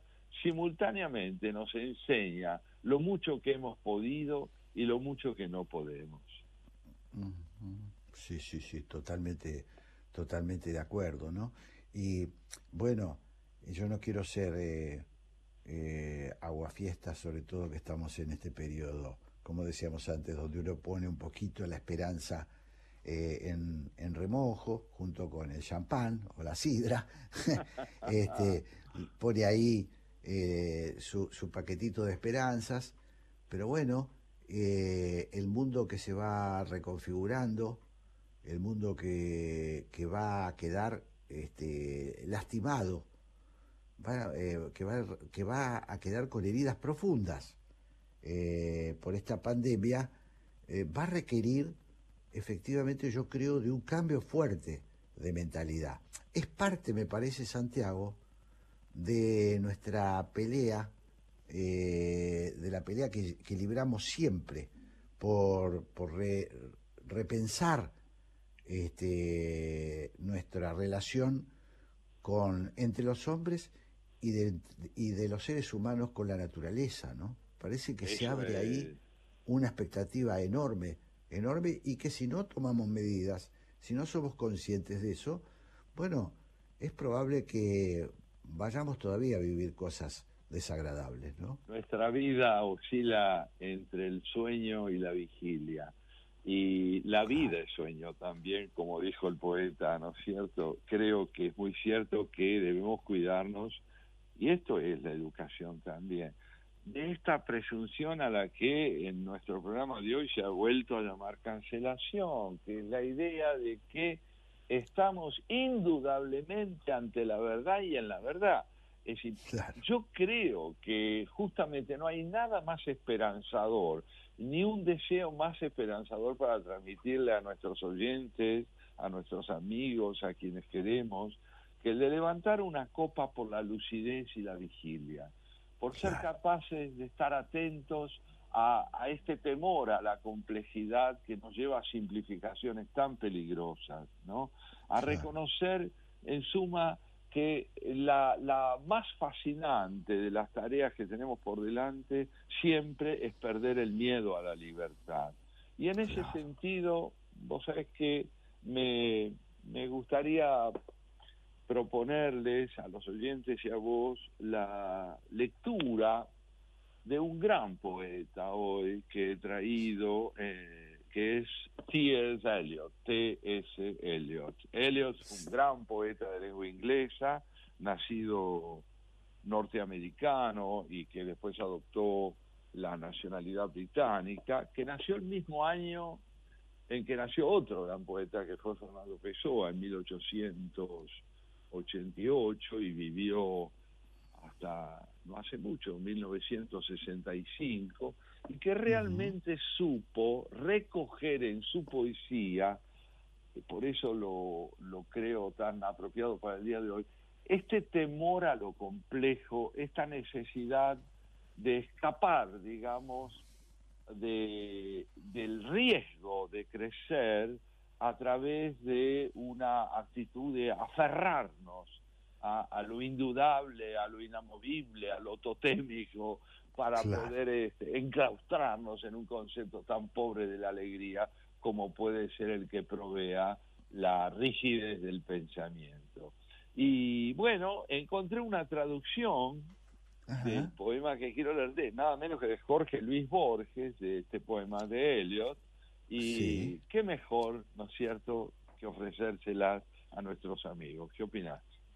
Me opino que es extraordinario y un gran día para hacerlo. Bueno, mira, el poema se llama El primer coro de la roca. Y dice así. Se cierne el águila en la cumbre del cielo. El cazador y la jauría cumplen su círculo.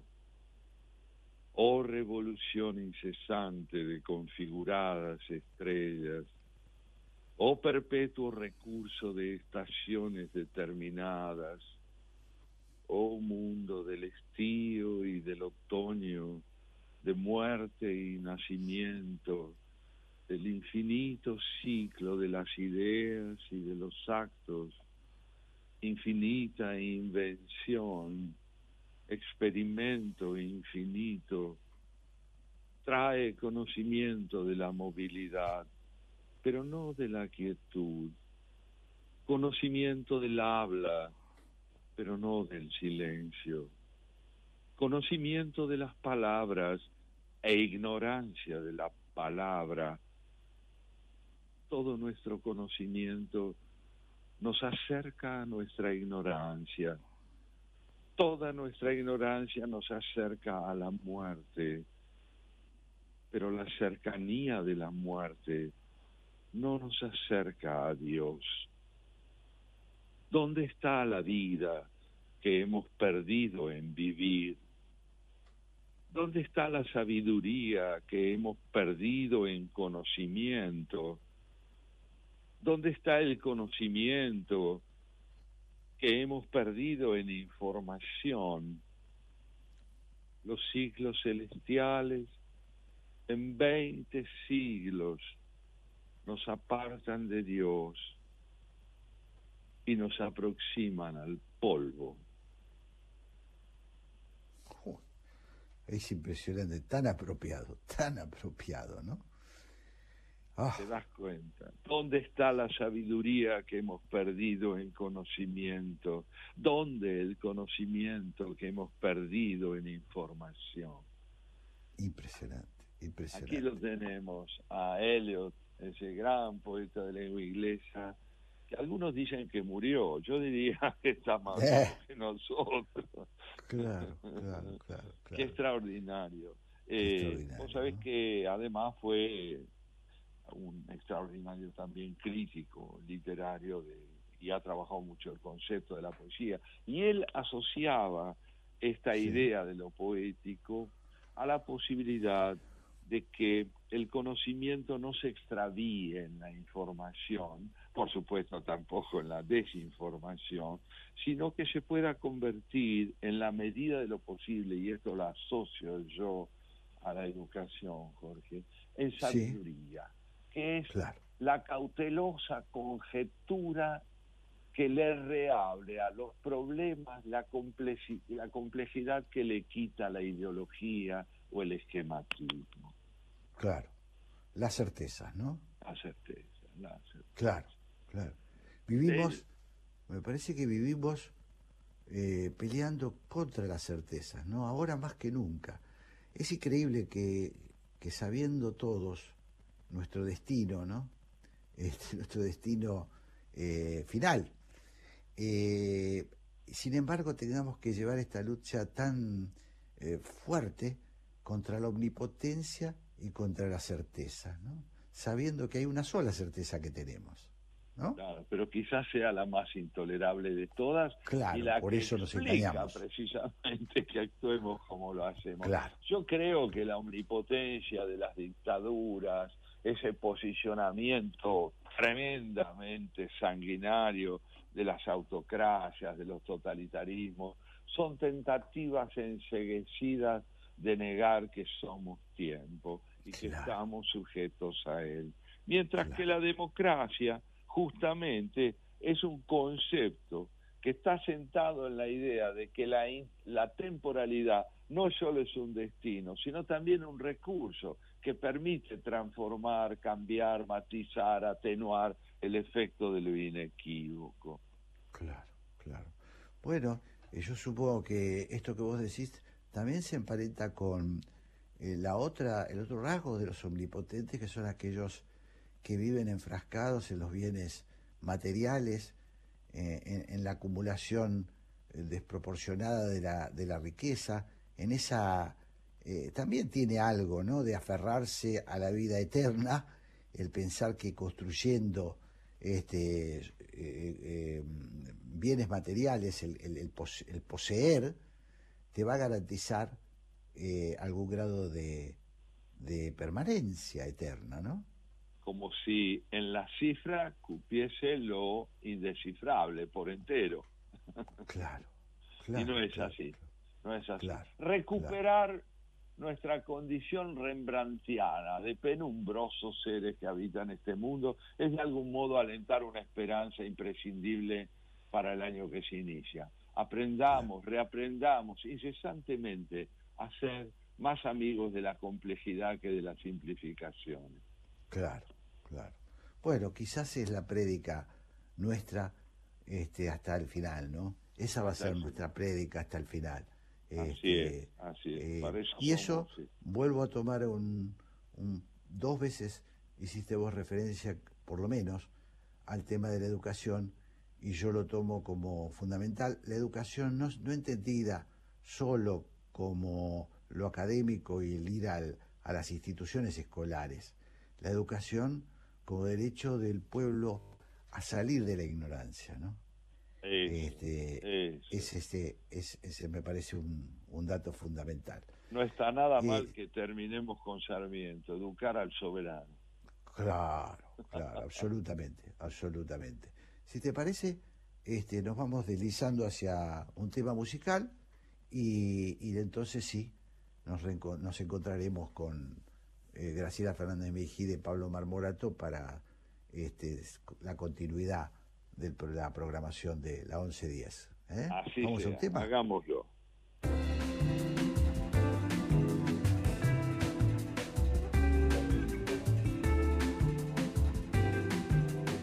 Los dos parlantes afuera, la música en el balcón, cayendo por la vereda en sonoro borbotón.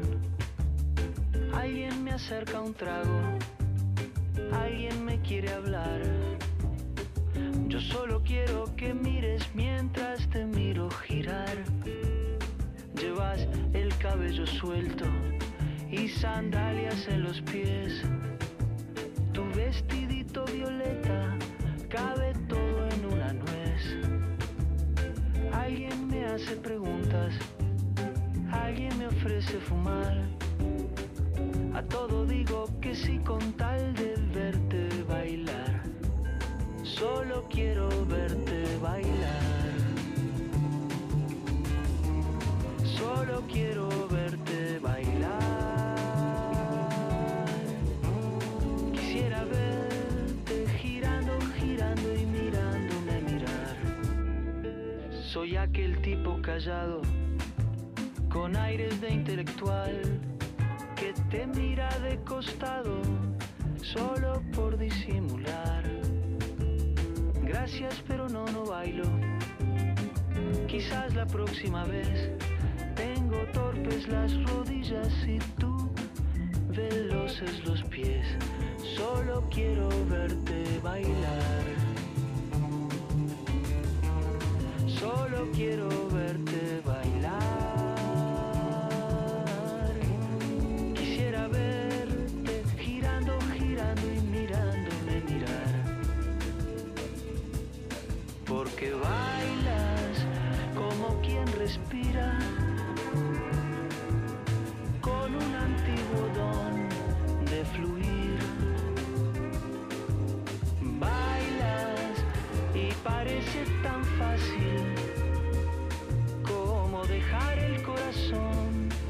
Latir.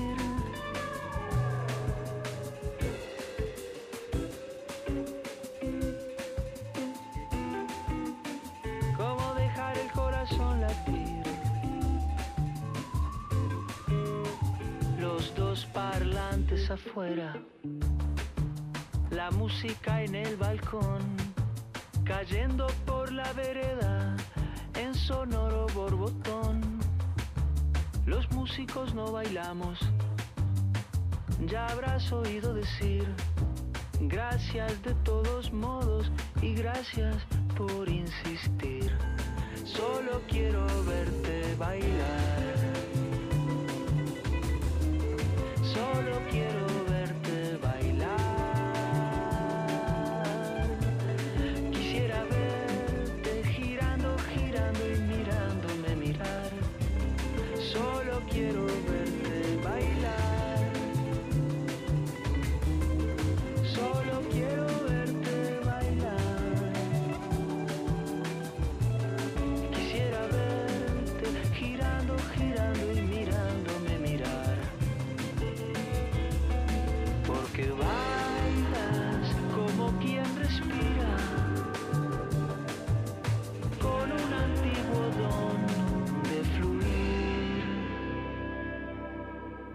En Haciendo Pie escuchábamos a Jorge Drexler cantando Don de Fluir.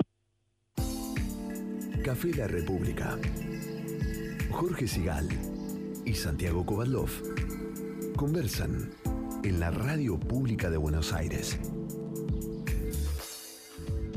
Hola, ¿qué tal? ¿Cómo están? Soy Gustavo Mura, conductor de La Otra Mirada. Analizamos un tema desde distintas perspectivas. La Otra Mirada. Domingos, 15 horas. Por la 1110. En estos días de aislamiento social es importante cuidarnos entre todas y todos. Si vos o alguien que conoces sufre violencia de género, llámanos al 144 las 24 horas, los 365 días del año. Estamos para ayudarte. Cuidarte es cuidarnos. Buenos Aires Ciudad.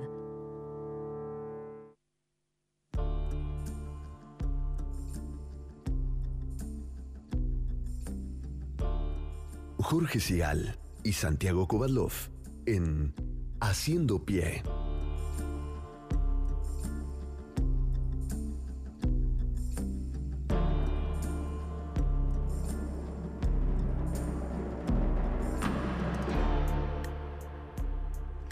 Bueno, y ahí estamos, Aquí en este estamos. día extraño entre Navidad y Año Nuevo, fin de año, recibimos en el Café La República a nuestros queridos amigos Graciela Fernández Vigil y Pablo Marmorato. ¿Cómo les va? ¿Cómo están?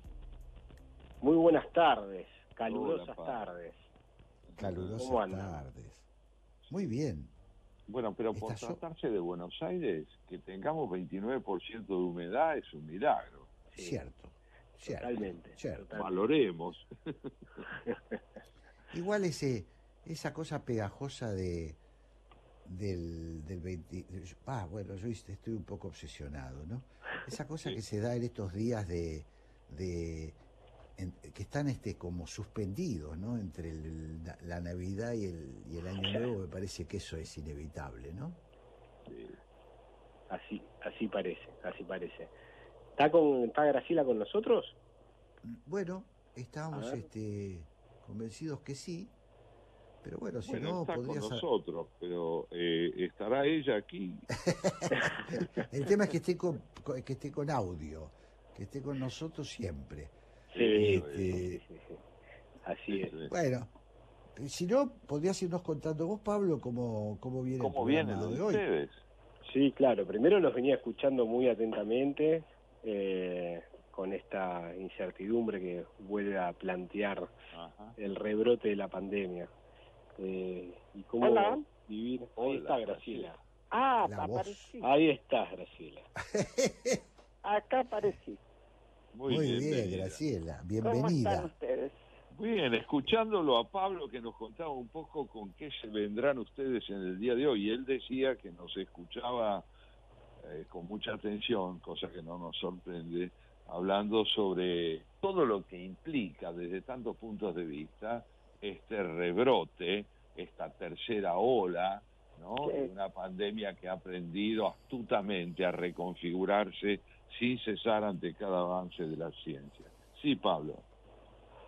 Sí, Sí, la eh, verdad- Dale, dale, Graciela, dale vos. Que ustedes, no sé cu- cuánto dijo Pablo, porque yo recién entro. eh, no es que recién entre, sino que no escuchaba bien. Pero No, no. Eh, me imagino que habrán tomado en cuenta que se relajaron mucho eh, los cuidados y hubo varias manifestaciones de todo tipo, desde convocadas por organizaciones sociales hasta por el propio gobierno nacional, ¿no?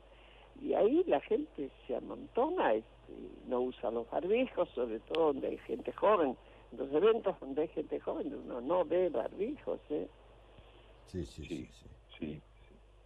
Eh, hay, hay- hay- hay mucho descuido, me parece que muy rápidamente. Claro, estamos cansados, este, todos.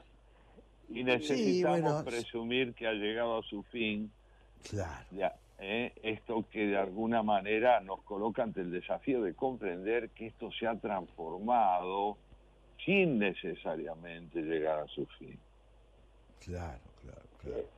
Sí, da la impresión que vamos a vivir un tiempo largo de mm, idas y vueltas, ¿no? Como le está pasando a Europa. Pues fíjate que este, Europa está Yo viviendo... estuve un hablando momento- con un amigo mío en, en, en- en España y están re preocupados allá, ¿eh? Sí, claro, claro, claro. Y eso que España... con más de 100.000 casos diarios, Inglaterra con más de 120.000 casos diarios. Claro, claro. Y eso que España tiene un nivel de vacunación mejor que el de, por ejemplo, Gran Bretaña y otros países, ¿no? Es. Porque hay me- menos resistencia a la vacuna. Este, porque eso se suma al problema, ¿no? Se suma y gravemente al problema.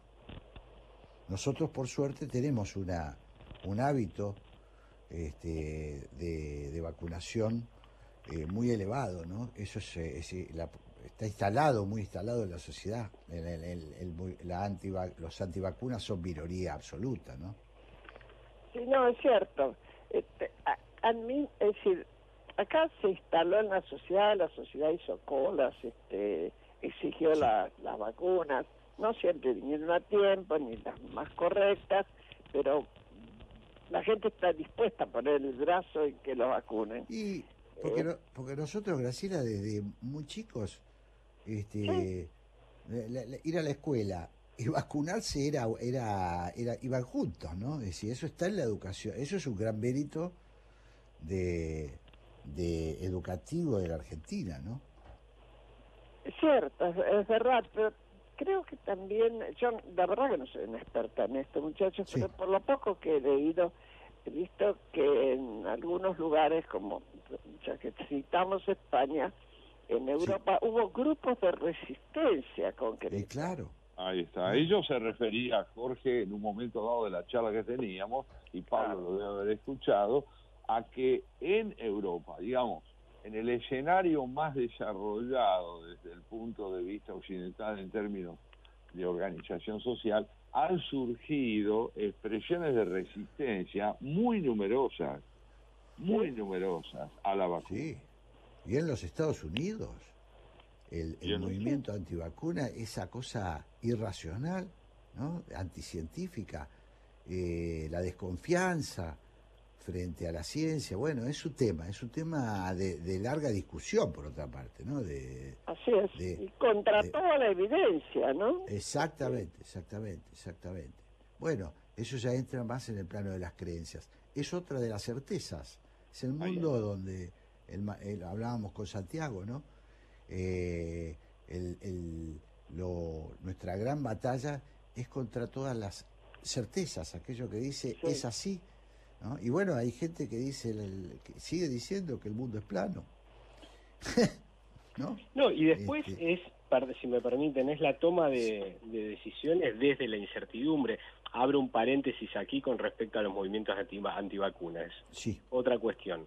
Pero el caso, por ejemplo. Tengo a mi pequeño de tres años y tres meses. Sí. Somos el quinto país en el mundo que decidimos aplicar la vacuna, digamos, para niños mayores de tres, de tres años. Se abre un interrogante. Nosotros, con mi señora, decidimos que sí. Y, y bueno, y le aplicamos justamente la semana pasada la, la segunda dosis, pero les puedo confesar que entre amigos, eh, la mitad voy a de pedir que parejas la mitad no ha, digamos, no ha vacunado a sus, a sus hijos. Entonces, también de decisiones desde la incertidumbre. Es, es, es, un, es un tema. Bueno, ahí tocas, eh, me parece, Pablo, un tema fundamental, ¿no? Que es el tema de eh, la información. Si no hay información, si vos no tenés información, es muy difícil asentar la credibilidad. Yo Exacto. creo que eso también está un poquito descuidado y en el caso de los niños coincido con vos, porque es un tema muy difícil. Una cosa es decidir uno qué hace con su cuerpo, pero cuando uno es padre, yo me pongo en el lugar de ustedes, este, bueno, soy abuelo y también Claro. lo siento, es un tema, es un Es tema, hay que informar mejor, hay que informar mejor. La ciencia este, y sobre todo la salud pública tienen que dar este, mayores elementos que pa- para que dispongamos de información, ¿no? Sin duda. Sí, sí. Me parece que estamos vos y yo solos en este café. Nos hemos quedado, Pablo, con el café completo, hemos logrado apropiarnos. Se nos enfría el café. Sí, sí. Ahí volvió, ahí volvió Santiago, por lo menos la voz de Santiago la escuché. No, no, sí. Este, aquí estoy sin duda. Ah. ¿No serán los antivacunas que están haciendo? Qué bárbaro. A Graciela. Están toqueteando los cables. Sí, sí, sí. A Este, Graciela no la escuchamos. No, no, no. Ahí seguramente la están reconectando, ¿eh? Sí, yo creo que Bueno. No, yo Pero estoy- Pablo, vos estoy- planteabas algo en relación a tu Estoy generación. totalmente este, sin poderlos, los escucho tan bajito, Claro. que no entiendo lo que están diciendo, perdónenme. No, no hay te un preocupes. problema técnico, debe ser. Igual te, igual te voy a dar una buena cables, noticia. ¿eh? Si, si me escuchás, este, te voy a dar una buena noticia. No, no, no, no, no, no escuché. No me escuchas. No me escuchas. Bueno, no, si no te parece bien. Es una calamidad y lo lamento en el alma. Claro. Este, bueno, yo creo que, eh, Pablo, si nos podés adelantar los temas que van a tratar, la- dejamos un poquito que Graciela re- resuelva este tema y, y adelantarnos los títulos. Sí, claro, y aparte ya, ya nos hace enseña, Jorge. Ya está, ya está, cerca estamos de las en- 14, así que les paso el comentario final de, de nuestro lado. Vamos a estar con Carlos Perezana, especialista internacional, ex embajador en, en Francia, entre otros países, eh, hablando del fenómeno de Boric, ¿no? En, en Chile, el nuevo presidente chileno. Ah, muy bien, Boris. y cómo repercute, bueno, en la Argentina y en la región también. Y después un amigo de la casa, Luis Rapoport, que escribió un último artículo en Clarín, Las ocho tendencias que aseguran que el futuro de la Argentina va a ser peor, eh, que bueno, con el estilo de, de Luis contundente y, y bueno, y describiendo una realidad también para que haya un, un futuro mejor, me imagino, ¿no? Luis lo, lo, lo plantea desde ese lado también. Así que Bueno. este va a ser nuestro último programa del 2021. Les deseamos lo mejor, este Pablo. Un abrazo a Graciela cuando retomemos eh, cuando retomemos el vínculo. Pa- Y otro para nuestros- vos. Y otro Muchas para vos y muchas Gracias. muy muy feliz año Igual. para para ambos. Bueno, y y nosotros Santiago estamos siempre en contacto, pero Así es. Este, Pero nos deseamos un buen año también. eso, eso. Bueno, muchas Hasta felicidades, pronto. amigos. Gracias, gracias. Un abrazo. Chao, chao, chao.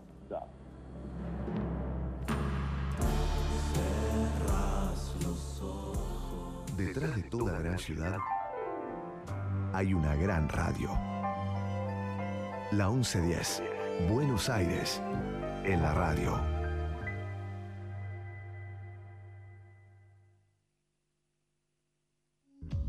Para saber qué pasa y para saber qué hacer, necesitas estar informado. Noticias en la 1110 y la 2x4, FM 92.7. Las radios públicas de la ciudad de Buenos Aires, acercándote al mundo.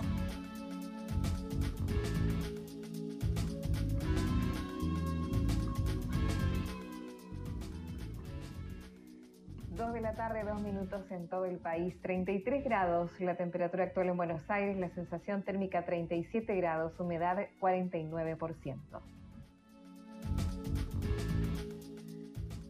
El gobierno prepara el temario de leyes para las sesiones extraordinarias. Si bien todavía no hay precisiones sobre la fecha de comienzo de las deliberaciones, se estima que comiencen después de la primera quincena de enero. Entre las iniciativas a tratar se encuentra el plan plurianual que buscará avanzar con las negociaciones con el Fondo Monetario Internacional. Además, podrían ingresar en el temario oficial la ley de hidrocarburos, la de desarrollo agroindustrial, la de compra argentino, la de electromovilidad y la de industria automotriz.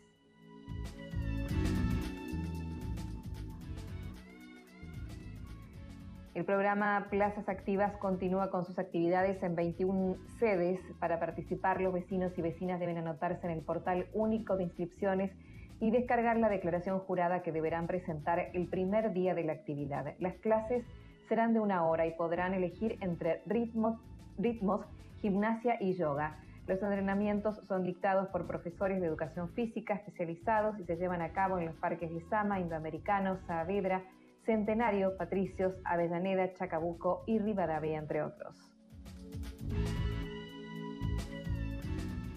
Hay preocupación por un crucero turístico que se dirige a Buenos Aires con varios casos de COVID-19 a bordo. Se trata del Viking Júpiter, en el que viajan más de mil extranjeros provenientes de Valparaíso, Chile. El Ministerio de Salud de la Nación debe decidir en las próximas horas si la nave podrá o no desembarcar en suelo argentino. Hasta el momento los afectados no presentan síntomas y se encuentran aislados en una sección especial del crucero bajo control sanitario.